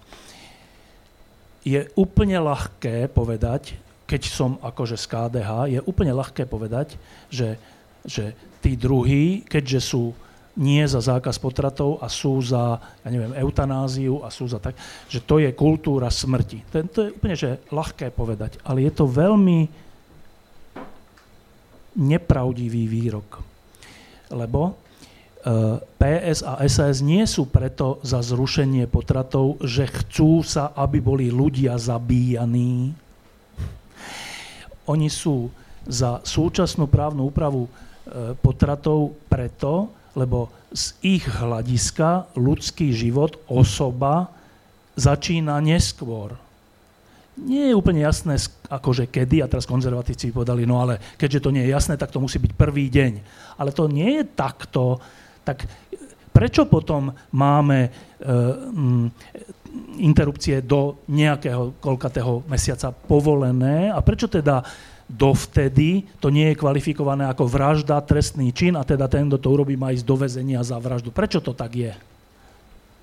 Preto, lebo sme sa na tom nezhodli, ale nielen, že my, ale svet sa na tom nezhodol okrem koho? Iránu alebo koho? Ja neviem, kde, kde je to tak, že neviem, neviem okrem koho. Ani v Polsku nie je všetko zakázané. Napríklad, myslím, že v Polsku je, že do, milím sa, že po znásilnení, že myslím, že v Polsku, ale nie, proste sú tam výnimky. Ale čo sú to za výnimky? No, tak ak trváme na tom, že je to ľudský život, tak nesmú byť výnimky, nie? Čiže to je vec, ktorá súvisí s tým, že čomu veríme. A a ja len nabádam k tomuto, že keď, keď som kresťanský demokrat, tak skús, skúsme sa pozrieť na liberálov a progresívcov tak, že oni sú proti zákazu interrupcií nie preto, že sú to ľudia smrti, ale preto, že sa na to inak pozerajú. A naopak, skúsme sa my, liberáli a progresívci, pozrieť na konzervatívcov, že oni sú za obmedzenie interrupcií, pri, najlepšie bolo to zákaz interrupcií, e, pre, nie preto, že, nám, že to je stredovek, že nám chcú vnúcovať svoj štýl života alebo čo a nedá sa s nimi a nech idú preč, ale preto, že oni si to naozaj myslia, že ten život začína v prvý deň počatia.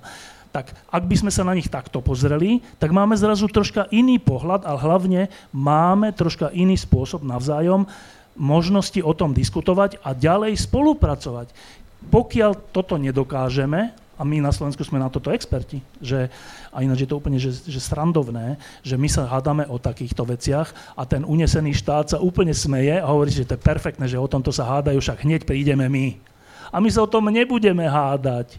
Vôbec nám je to celé jedno či bude alebo nebude interrupcia. A ešte je smutné, že potom církvi povedia, že, že vlastne voľte takých, ktorí povedia, že sú proti alebo za a títo povedia len z účelových dôvodov a potom tu vládnu proti životu. Viď pán Kuciak mladý. Tak ja len hovorím, že tá spolupráca je možná, ak sa obávate, že to sa rozpadne po roku, po dvoch, po troch. Môže sa to rozpadnúť a nemusí sa to rozpadnúť, pokiaľ si budeme navzájom, a to sa netýka len politikov, pokiaľ si budeme navzájom, aj my novinári, my vedci a my hocikto, uh, pokiaľ si dáme tú šancu, že pozriem sa na toho druhého a jeho názory tak, že hoci sú opačné ako moje, nie je to človek smrti, nie je to človek stredoveku, nie je to človek, ja neviem čoho, eh, LGBT teroru, ale že všetci trocha hľadáme, ako by to malo, mali byť a, malo byť a všetci sme v nejakom štádiu, ku ktorému sme došli z rôznych dôvodov, z rodinných, z toho, že som sa narodil vo veriacej rodine alebo nenarodil vo veriacej rodine a toto sa občas nazýva, že tolerancia, ale podľa mňa to není, že tolerancia, že to je normálne, že ja neviem, kde sa to v nás vzalo, tá, toto, šialené delenie na takých a onakých po všetkých linkách možných, že tým pádom už nikto s nikým to není, že kamoš. Že to už je také, že počkaj, on je veriaci, no tak ja som s ním skončil. Alebo že on je, on je progresívec, no tak to je koniec. To je akože...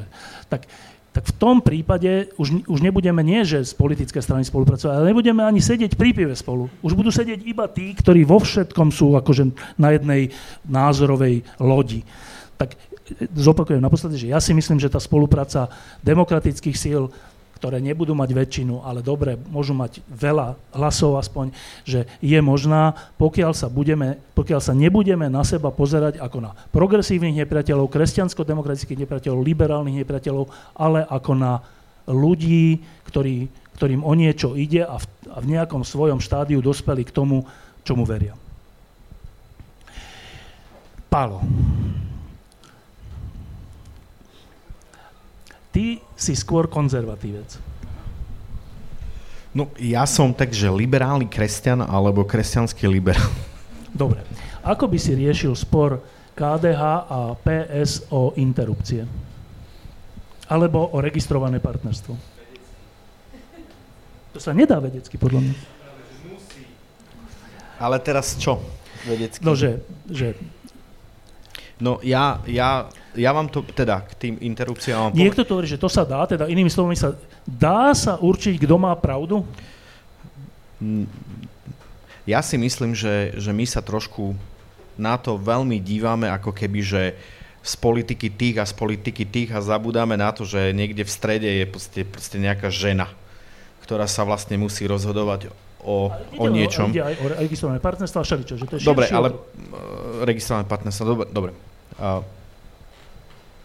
myslím, že nás všetkých spája jedna veľmi dôležitá vec a, a, a všetci máme ako to, to, to slovo sloboda. Len jedna strana to nazýva sloboda jednotlivca a druhá to nazýva, nazýva slobodná vôľa. Jedni hovoria, že, že, že od Boha sme dostali slobodnú vôľu, iní, že, že ja teda toho Boha neverím, ale ale prajem si slobodu jednotlivca. A všade, ale na obidvoch stranách sa v podstate stále nejakým spôsobom tá sloboda spomína. A myslím si, že v každom tomto jednom probléme je, je v podstate dôležité tá práva, práve tá sloboda. Napríklad pri tých potratoch ja spomeniem len jednu dôležitú vec.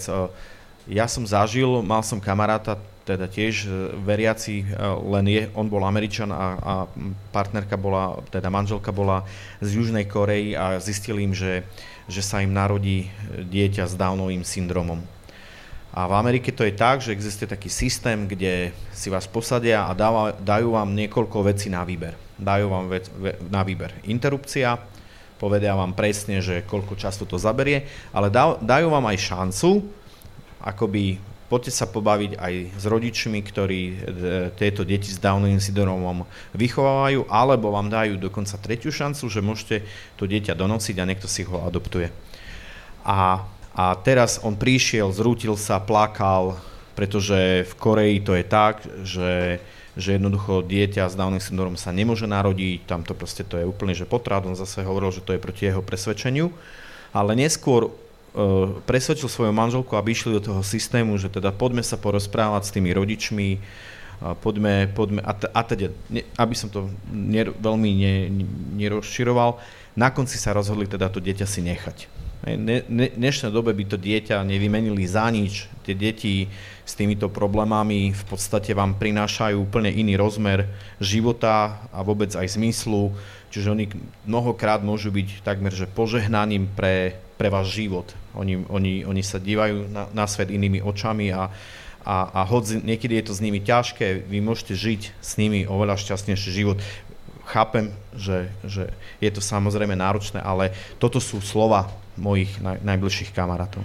Ale na konci dňa, čo je dôležité, že oni sa slobodne rozhodli. To bolo ich rozhodnutie. Oni kašlali na to, čo hovorí jedna politická strana alebo druhá.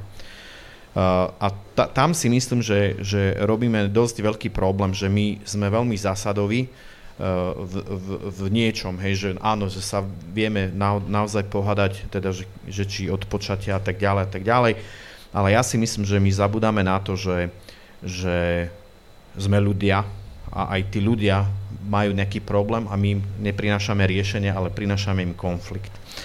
Čo sa týka registrovaných partnerstiev, ja som sám žil v registrovanom partnerstve, čiže bol by som absolútny pokrytec, ak by som, ak by som teda bol proti. Len teraz musíš vysvetliť, čo tým myslí. Vysvetli to.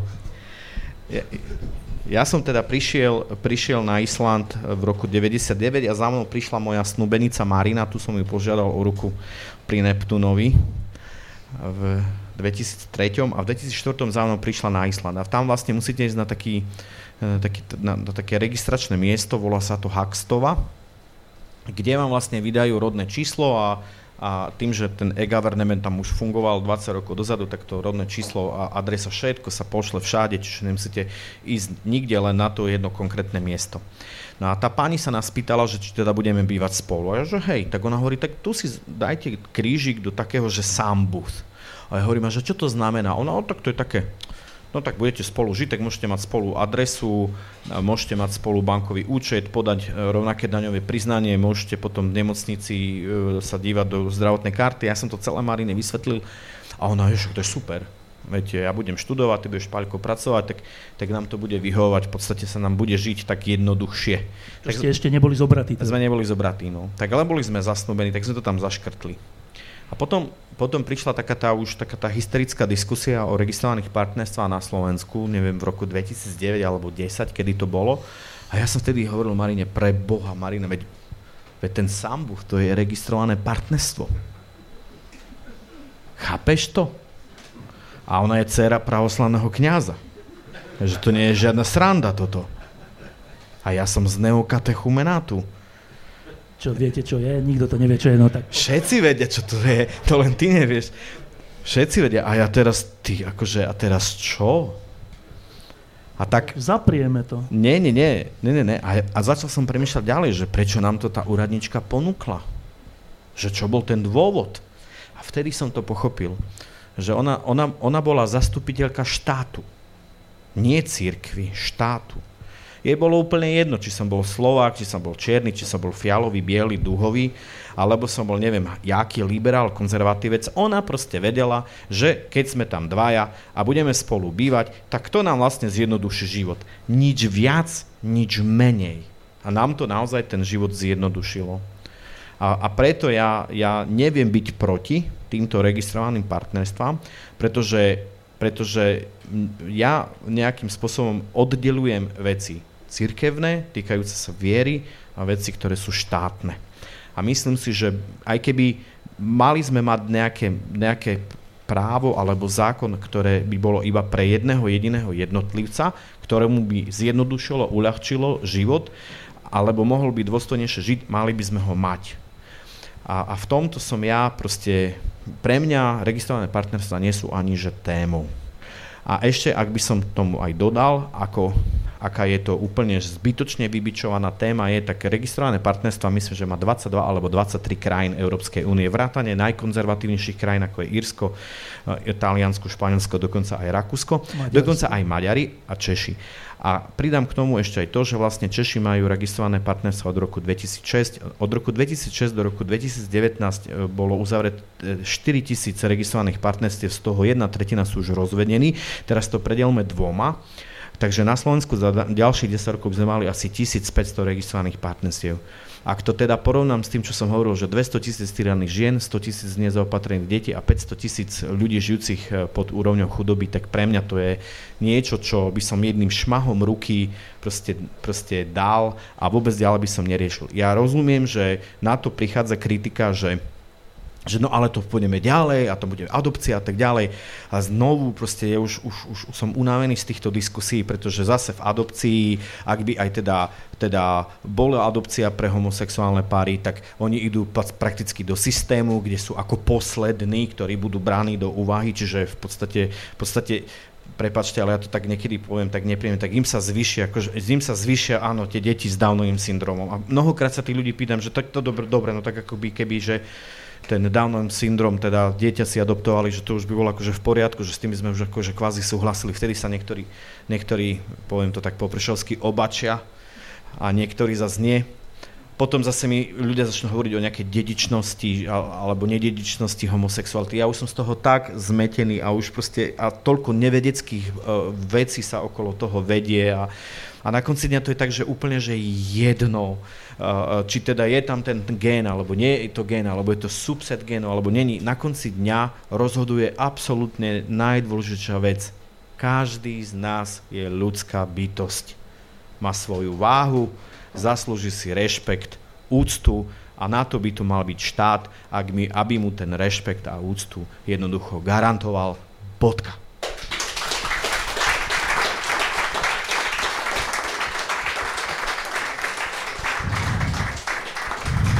Ale ešte pridám, že samozrejme to platia aj ľudia, o ľuďoch, ktorí sú veriaci.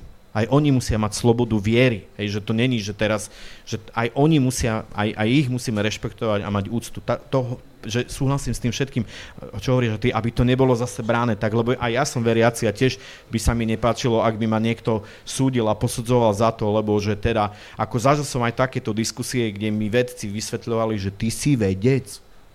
Ty si vedec ako môžeš veriť v Boha? Ty si vedec. A ja hovorím, no som, no. Som. A teraz, no ako ako vedec môžeš veriť v Boha? Veď to sú len nejaké chemické reakcie v mozgu toto. A ja hovorím, no tak, tak verím, no. Tak akože zatiaľ som nepostrehol, aby moja viera ma robila horším človekom. A zatiaľ som nepostrehol, aby mi to nejakým spôsobom vadilo a aby som ja cez moju vieru niekoho nejakým spôsobom nutil a naopak ja si osobne myslím, že mňa tá viera nutí, aby som bol tolerantnejší a lepším človekom. A pokiaľ na tejto úrovni ja so svojím Bohom som, myslím si, že pre vás nie som nejakým spôsobom nebezpečný. Áno, a teraz konštatujem znova, že toto, tieto oduševnené prejavy tu má Palo Čekan, ktorý je nerád, že sem prišiel. Tak, Martin. Ja, ja som práve chcel povedať, že aj ja som ale rád. To je, ale to je preto, lebo mi tlieskate. Počkaj, ja... To je začiatok mocenských politikov, že poď, potlesk. A pr- práve preto si myslím, že je to iba števo vymyslo nejaké prezidentské kandidatúry. O mňa sa naozaj nemusíte bať. Ja, ja vás teda strašiť so žiadnymi kandidatúrami nebudem. Dobre, tak ja som chcel povedať, že ja na rozdiel od Pala som rád, že som sem prišiel a to hlavne kvôli tomu, čo on teraz povedal, ale už to teraz nepoviem, lebo, lebo som z toho zmetený, teda, že či sa ti ten potlesk príliš páčil, alebo neviem ako, necháme toto tak, uh, ale určite to je, že aj ja považujem za nesprávne, že sa spájajú tie dve témy, napríklad registrovaných partnerstiev a uh, potratov že umelých, že to sú dve diametrálne, diametrálne odlišné témy. V tej téme registrovaných partnerstiev si myslím, že to má byť a že tá, že tá argumentácia, že ale to je len začiatok a potom budú chcieť manželstva a potom budú chcieť toto, je falošná argumentácia. V tej druhej veci, čo je oveľa, oveľa ťažšia otázka, zasa súhlasím úplne s tým, čo povedal Štefan, že je to vec viery a nesúhlasím, totálne nesúhlasím s tým, že však veda to rozhodne. Ne, toto je presne jedna z tých otázok, kde veda prd môže. Dobre, tak e, posledné tri otázky, aby sme tu neboli do 12. Tak e, ešte, alebo teda, e, čo ne? Áno? Ďakujem. Ja by som nadviazal na pána Mojžiša, ale aj na, na pána Čekana, že, že, že či je viera, alebo, alebo veda tieto veci rozhodne. Možno, že aspoň legislatívne, aby boli niektoré veci úplne jasnejšie a zretelnejšie, aby niektorí ľudia nemohli nazývať, že toto sú ľudia, ktorí zabíjajú život alebo ľudí, aby sa jasne, možno, že predsa len vedci, možno, možno lekári, ktorí, ktorí sú v tom predsa len trošku mali by mať jasnejšie slovo a mali by zretelnejšie vystupovať za to, že napríklad, kedy sa človek stáva človekom, ľudský život, keď je braný, a, aby sa o tom viacej možno debatovalo. A veď viery je samozrejme k tomu ďalšia nadstavba, hej, ale aby sa nemo, neosočovali také dve strany, také dve skupiny, že toto sú vrahovia, ako veľmi často hovorili, hej, že zabíjajú život. No a kedy život je akože od počatia, alebo nie akože človek, keď sa narodí, stáva sa aj dieťatom, vtedy Vlastne už aj teraz vieme, že je to, je to plot a tak ďalej, ale niektorí to nazývajú veľmi nešťastné a schválne. Hej. Tak možno, že keby trošku, tro, trošku som očakával, že skôr niektorí vedci, myslím, nemyslím priamo pán Čekan, ale ktorí sa biológiou veľmi podrobne a široko zapodievajú, že vystúpia zo svojho tieňa, aby trošku pomohli možno aj, aj spoločnosti do, týchto, tých, týchto otázok načrieť. Ale ono sa to v podstate nie, že deje, ono sa to aj udialo, preto, preto je aj dnes máme takéto, to, my to tak radi voláme status quo, hej, kedy sa hovorí, že dokedy sa to môže udiať, nemôže udiať a tak ďalej. Čiže, čiže to nie je tak, že to nie je, že to je nejaká mŕtva téma v rámci uh, vedeckých alebo medicínskych disciplín, práve že to je, to je, to je veľmi živý dialog, a, ale ja s vami súhlasím, no akože, akože v mnohých veciach by mohli začať o tom diskutovať ľudia, ktorí majú silnejšie kritické myslenie. Ja si myslím, že to je nebezpečné uvažovanie, že veda o tom môže rozhodnúť. Lebo na druhej strane tohto uvažovania je, že kňazi o tom rozhodnú. Takého, alebo onakého, alebo takého náboženstva ak, ak si nejaká strana, akákoľvek, bude nárokovať na pravdu svojimi metódami, akože vedci budú hovoriť, že vedecká metóda je tá správna, ktorá vie odhaliť, či zigota má dušu alebo nemá dušu. Ale veľkňaz neviem akého náboženstva môže rovnako si nárokovať potom, že nie. Naša metóda, konkrétne zjavenia veľkňazovi, štvrtú sobotu mesiaca marec, to je to, to, to je odpoveď na otázku, či zigota má dušu alebo nemá dušu. Ja si myslím, že ja si myslím, to, čo vravil Štefan, neviem, či som mu ja správne porozumel, ale neviem, či sme mu tu porozumeli. To je otázka viery a viac než čokoľvek dôležité v takto vážnych otázkach je. Aspoň istá miera tolerancie k tej opačnej viere. Nie k tej, ktorú mám ja, ale k tej druhej.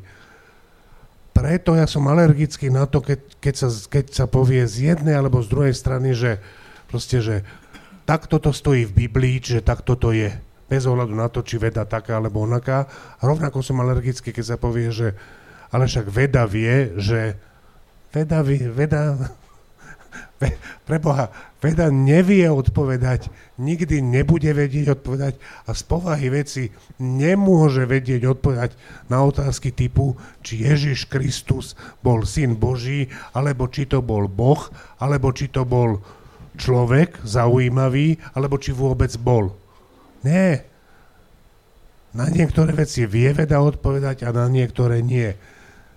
Na mnohé veľmi vážne vie odpovedať, na niektoré, ku ktorým si myslím, že radíme tie najvážnejšie, nevie. Vie k tomu strašne veľa povedať, ale nevie, že vybavené, že to, takto to je. Dobre, tak uh, ak už není otázka, tak ja ešte mám poslednú. Uh, tak dobre, tak posledná otázka pre nás troch je, že uh, na Slovensku je to teraz troška také už dlho také pesimistické alebo aj troška depresívne, že aj keď to dopadne vlastne ako tak dobre, aj to je vlastne zlé, ako to dopadne a vlastne a tak.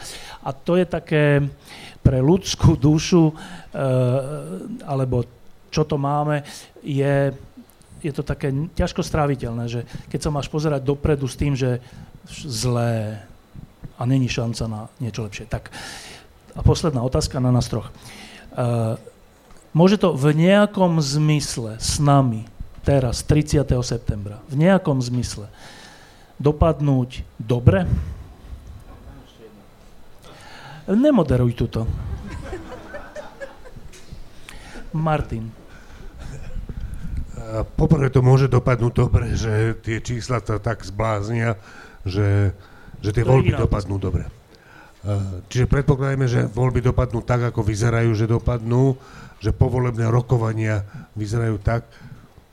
Dobre, ja odpoviem za seba, že ja sa dosť obávam, že tie voľby dopadnú tak, že povolebné do, rokovania povedú k zlej vláde, to znamená k vláde, v ktorej bude Fico.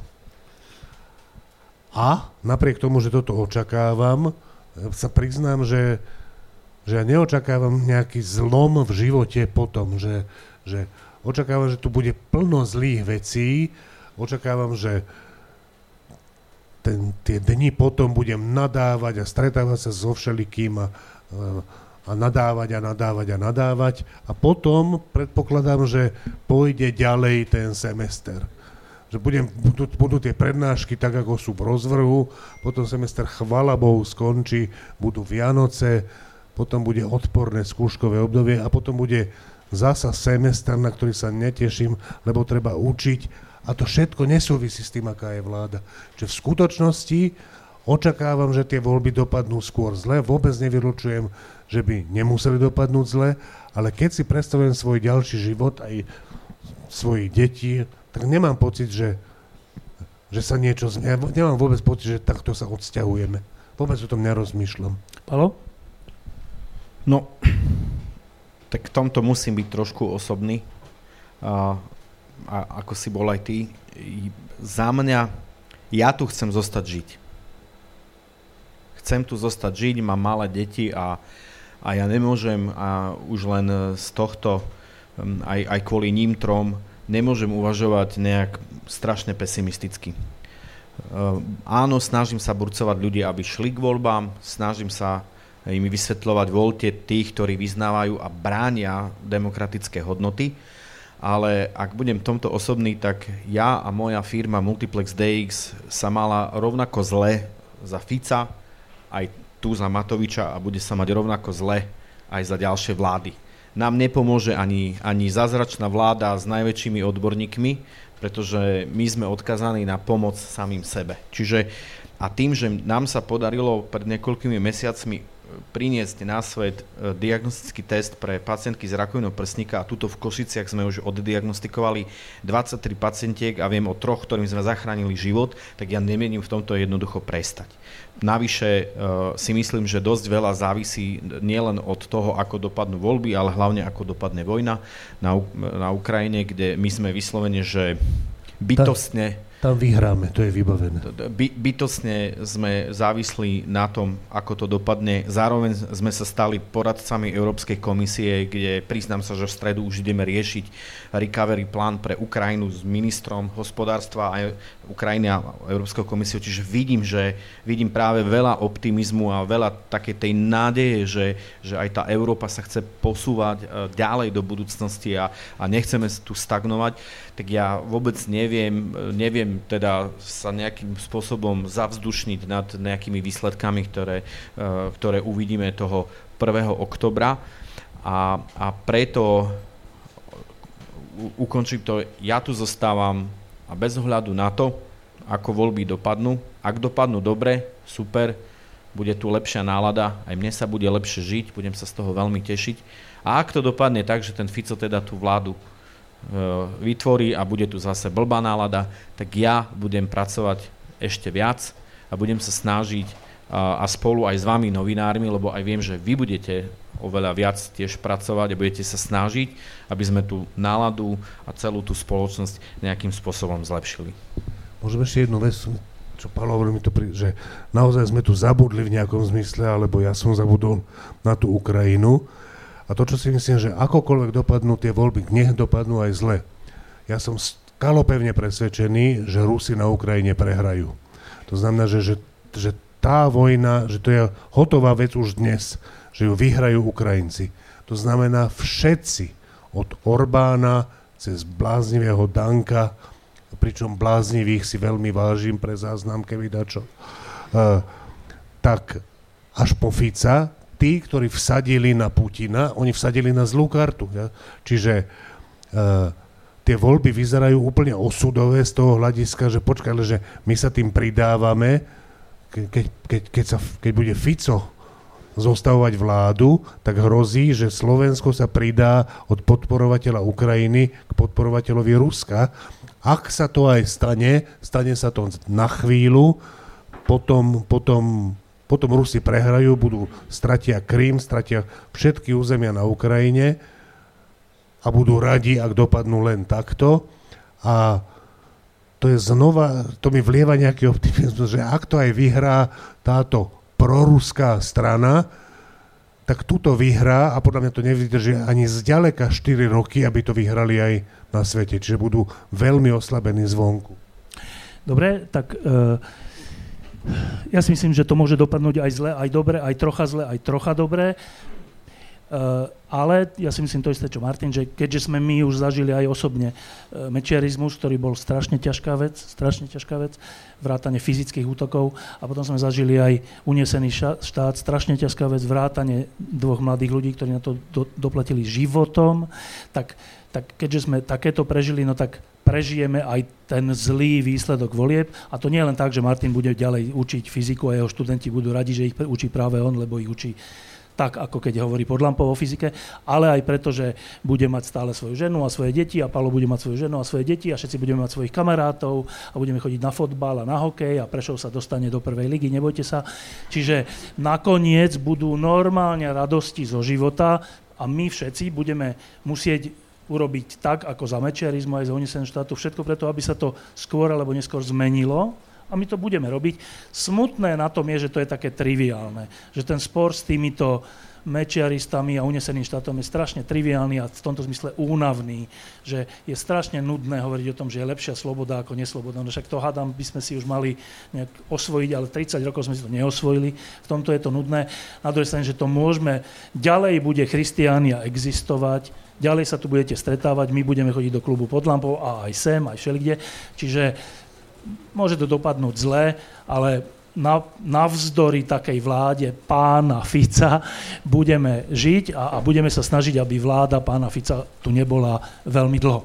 Tak, toto bolo pod lampou v rámci našej kampane, ktorú robíme v tom zmysle, že treba ísť voliť, mladí ľudia, ale aj starší ľudia.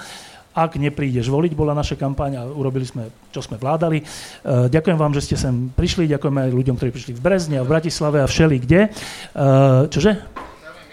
Mik- no a čo keď tam je mikrofón? Ja, že otázka, ja dobre, ja len dokončím, dokončím, každý to tu chce moderovať, čak ja vám to hneď odovzdám. Čiže e, po tom, čo my odídeme z podia, tak Marian Jaslovský a s Máriom ešte zahrajú dve pesničky a teraz sa idete opýtať nejakú košatú otázku. Môžem sa opýtať, ale možno tak v súkromí, neviem, že či už uh, publikum je unavené, vy ste tiež asi unavení, tak neviem, či je ja, to... povedzte nahlas otázku. Dobre, v rýchlosti. Uh, veľmi ma zaujalo to, čo ste hovorili o ľuďoch, ktorí sú bohatí. Že v záujme bohatých ľudí je raz ísť so smerom, raz ísť s hlasom. A mňa by veľmi zaujímalo, čo si myslíte, že či existujú na Slovensku nejakí bohatí ľudia, rozumní ľudia, inteligentní ľudia, ktorým, ktorým reálne záleží na tom, aby sa školy, učiteľi a deti mali dobre. Aby boli napríklad OK, aby boli takí šťastní ako napríklad e, vo Fínsku. Lebo mne sa zdá, že každý má niečo vo volebnom programe, že áno, zdravotníctvo, školstvo a tým sa to jednoducho skončilo. Na Jojke som minule pozerala predvolebnú diskusiu. Tam e, predsedovia strán, okrem pána Majerského, ktorý je dobrý v duálnom vzdelávaní, sa zmohli na to, že áno, školstvo je veľmi dôležité, aby sa tam nepropagovala gender ideológia, aby neexistovali tri typy toaliet na školách a dovidenia. Uh, predstavte si, že vyhrá koalícia... Už to košatie troška, tak skúsme... Košatie? vyhrá PS, proste KDH zostavia nejakú koalíciu. A teraz si predstavte, že ako sa budú byť o tom ministerstvo školstva. Každý bude chcieť uh, vnútro a tak ďalej. A školst- ministra školstva zase budú niekde hľadať, budú si to pohadzovať ako nejaký horúci zemiak. Ja si myslím, že vízia pre normálne deti, normálnych učiteľov, ktorí tu chcú zostať a ktorí proste nevychovávajú uh, gymnazistov pre pražské vysoké školy, pre škandinávské vysoké školy, že jednoducho nikto nevie, čo s tým. Teda chcem sa vás opýtať, ako učiteľka, ktorá učí na Alma Mater pána Čekana, chcem sa vás opýtať, či poznáte takých ľudí, ktorým na Slovensku reálne záleží, aby tento systém fungoval. Dobre, ja poviem iba krátko, a potom asi Martina, možno asi aj Palo. E, krátko, my sme nepovedali, že bohatým ľuďom na tom nezáleží, my sme povedali, že sú tu skupiny oligarchické, ktorým záleží na tom, aby v politike boli s nimi spriaznení ľudia. Je veľa bohatých ľudí, kto, čo je to bohatý, ale dobre, je veľa bohatých ľudí, ktorým záleží na Slovensku a na tom, čo hovoríte. Ja len spomeniem toľko neznášanú skupinu ESET. E, skupina ESET, tá skupina, to je skupina spoločnosť, ktorú vlastnia rôzne ľudia, e, podporuje množstvo vecí od kultúry, médií, e, galérií a školstva. Čiže ja len chcem dať na pravú mieru, že my sme nehovorili, že bohatým ľuďom nezáleží na ničom len na bohatstve. Naopak ja poznám veľa bohatých ľudí, ktorých záleží na strašne dobrých veciach, na chorých ľuďoch, na výsledku vojny na Ukrajine, aj na školstve. To, to len na obranu časti bohatých ľudí. Martin? Uh, ja si myslím, že s reformou školstva je jeden z problémov, ktorý je, je, že veľa sa o tom rozpráva a neexistuje nejaká ucelená, všeobecne vzdielaná, predstav, všeobecne vzdielaná predstava o tom, jak tá reforma školstva má vyzerať. To znamená, že uh, veľa ľudí rozpráva o blbostiach, pretože nech má reforma školstva vyzerať akokoľvek v tejto krajine, počet typov hajzlov je zanedbateľná otázka. Akože za, úplne zanedbateľná, že to je, že, že kto s týmto začne, tak rovno tak to tam nemá hrať žiadnu úlohu. Ale ako tá reforma má vyzerať, je veľmi ťažká otázka, ku ktorej podľa mňa diskusia poriadna ešte ani nezačala. Čiže otázka, či sú tu bohatí ľudia, ktorí by to podporili, je otázka, ktorí by podporili čo. Či sú tu bohatí ľudia, ktorí by chceli vidieť nejakú rozumnú, rozumný plán reformy školstva, ktorý by prípadne podporili. Som presvedčený, že sú, ale to je tak všetko, čo viem k tomu povedať. No to, to je na strašne dlhú tému. E, ministerstvo školstva je veľmi predimenzované ministerstvo, v podstate začínajúc s materskými základnými školami, strednými, vysokými, veda, výskum, základný, aplikovaný šport od uh, detí až po profesionálne ligy. A jednoducho nie je ako keby uh, človek na Slovensku, ktorý by toto celé poňal. A po druhé, je strašne veľa času prešlo za tie roky a my sa nevieme napríklad zhodnúť na úplne základných veciach, že ktorá je najlepšia škola. Tá, ktorá je najbližšie, alebo tá výberová. Teraz nevieme sa zhodnúť, či chceme ten anglosaský systém a tak ďalej toto je na strašne, strašne dlhú tému. Ja trošku jemne nesúhlasím s tým, že by e, tu nebolo niečo ucelené. Máme tu učiace sa Slovensko, nech, dokonca si myslím, že je mnoho... Učiace sa Slovensko je napísaná reforma, nie je to všeobecne zdieľaná predstava o tom, ako tá reforma má vyzerať. Keď sa hovorí o reforme školstva, tak ti garantujem, že veľa ľudí, ktorí používajú to, že reforma školstva 30 rokov sme ju tu neurobili, nemá na mysli učiace sa Slovensko. Rozumiem, rozumiem, je to veľmi uh, dlhá téma, o tom by sme mohli diskutovať úplne, že úplne od znova. O, osobne si myslím, že vyžaduje si to uh, uh, stranu a, a jednoducho si to vyžaduje pozornosť danej vlády a, a, a daných politikov. Jednoducho školstvo keď pôjdete, keď pôjdete niekedy na vládu, je to veľmi výborná skúsenosť, tak si všimnite, ako sedia ministri. A ono sa trošku ten minister školstva posunul bližšie k tomu e, premiérovi teraz počas týchto vlád, lebo Grohling sa snažil približovať sa, ale v predchádzajúcich vládach sedel na konci. Na konci. A tak, tak, taká asi je asi taký je prístup hej, k tomu školstvu. Ale zase väčšina tých ministrov školstva bola takých, že to bolo správne, že sedeli na konci. Dobre, dobre, dobre, len aby sme to nepredlžovali, čiže, čiže veľmi náročná otázka, veľmi náročná téma a ja si sám prajem, aby sa, aby sa školstvu, uh, pretože je to úzko spojené aj s budúcnosťou krajiny, už konečne niekto aj tomu Dobre, začal takže uh, emocionálne vygradovaný záver sa týmto absolútne narušil, ale teda uh, začalo tu pršať, čo je pekný zvuk a teda emocionálny záver tu snáď teda dodajú naši dva hudobníci Ma, mm, Ma, Marian a Mário, dvakrát M. E, toto bol Martin Mojžiš a Palo Čekan. Ďakujeme, že ste prišli. Ďakujeme pekne inak za pozvanie do super diskusie. No poď už hrať.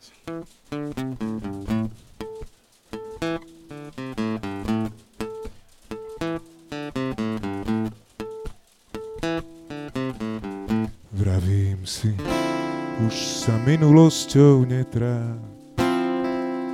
Tá je minutá, minutá, budúcnosť nekúpiš si. Len prítomný, buď pritom práve si ty tým, čím si to dáš. Dávať prednosť dámam, deťom, otcov, chodcom, sa nielen patrí. Trávim čas dobrom s obsom, som v to- tom nezlomný. Dávno som menil lož odložiť pod stôl, hru, ktorá tieni dňom slnečníc. Niekedy málo, viac než stačí, dialog je na krok domov príď.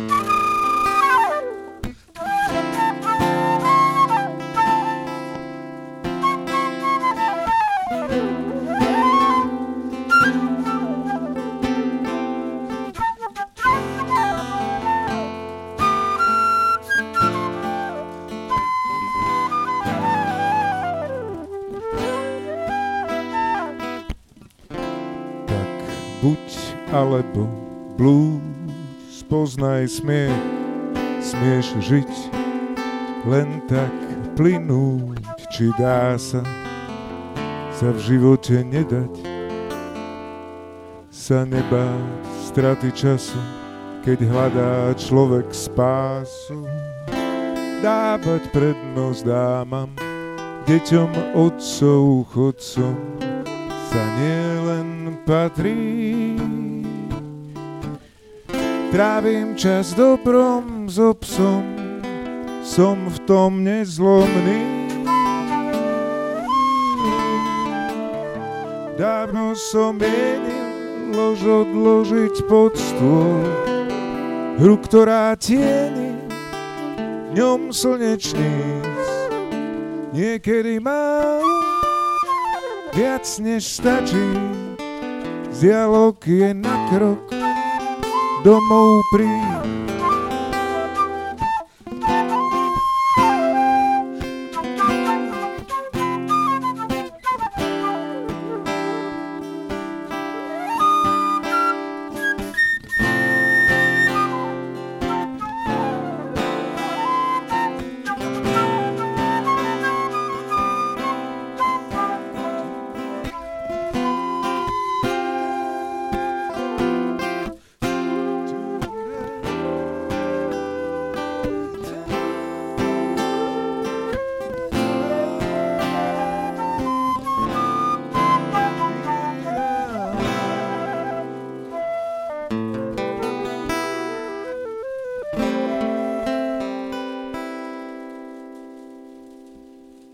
Minúta, minúta, ďakujeme pekne. Ďakujeme. A teraz jedna, na tento nástroj no, sa priznám, že som úplný začiatočník. Ale raz tomu, všetko je raz prvý alebo druhý krát. Marian pridal nástroj po tom, čo hraje na klávesové dýchové nástroje, klarinet po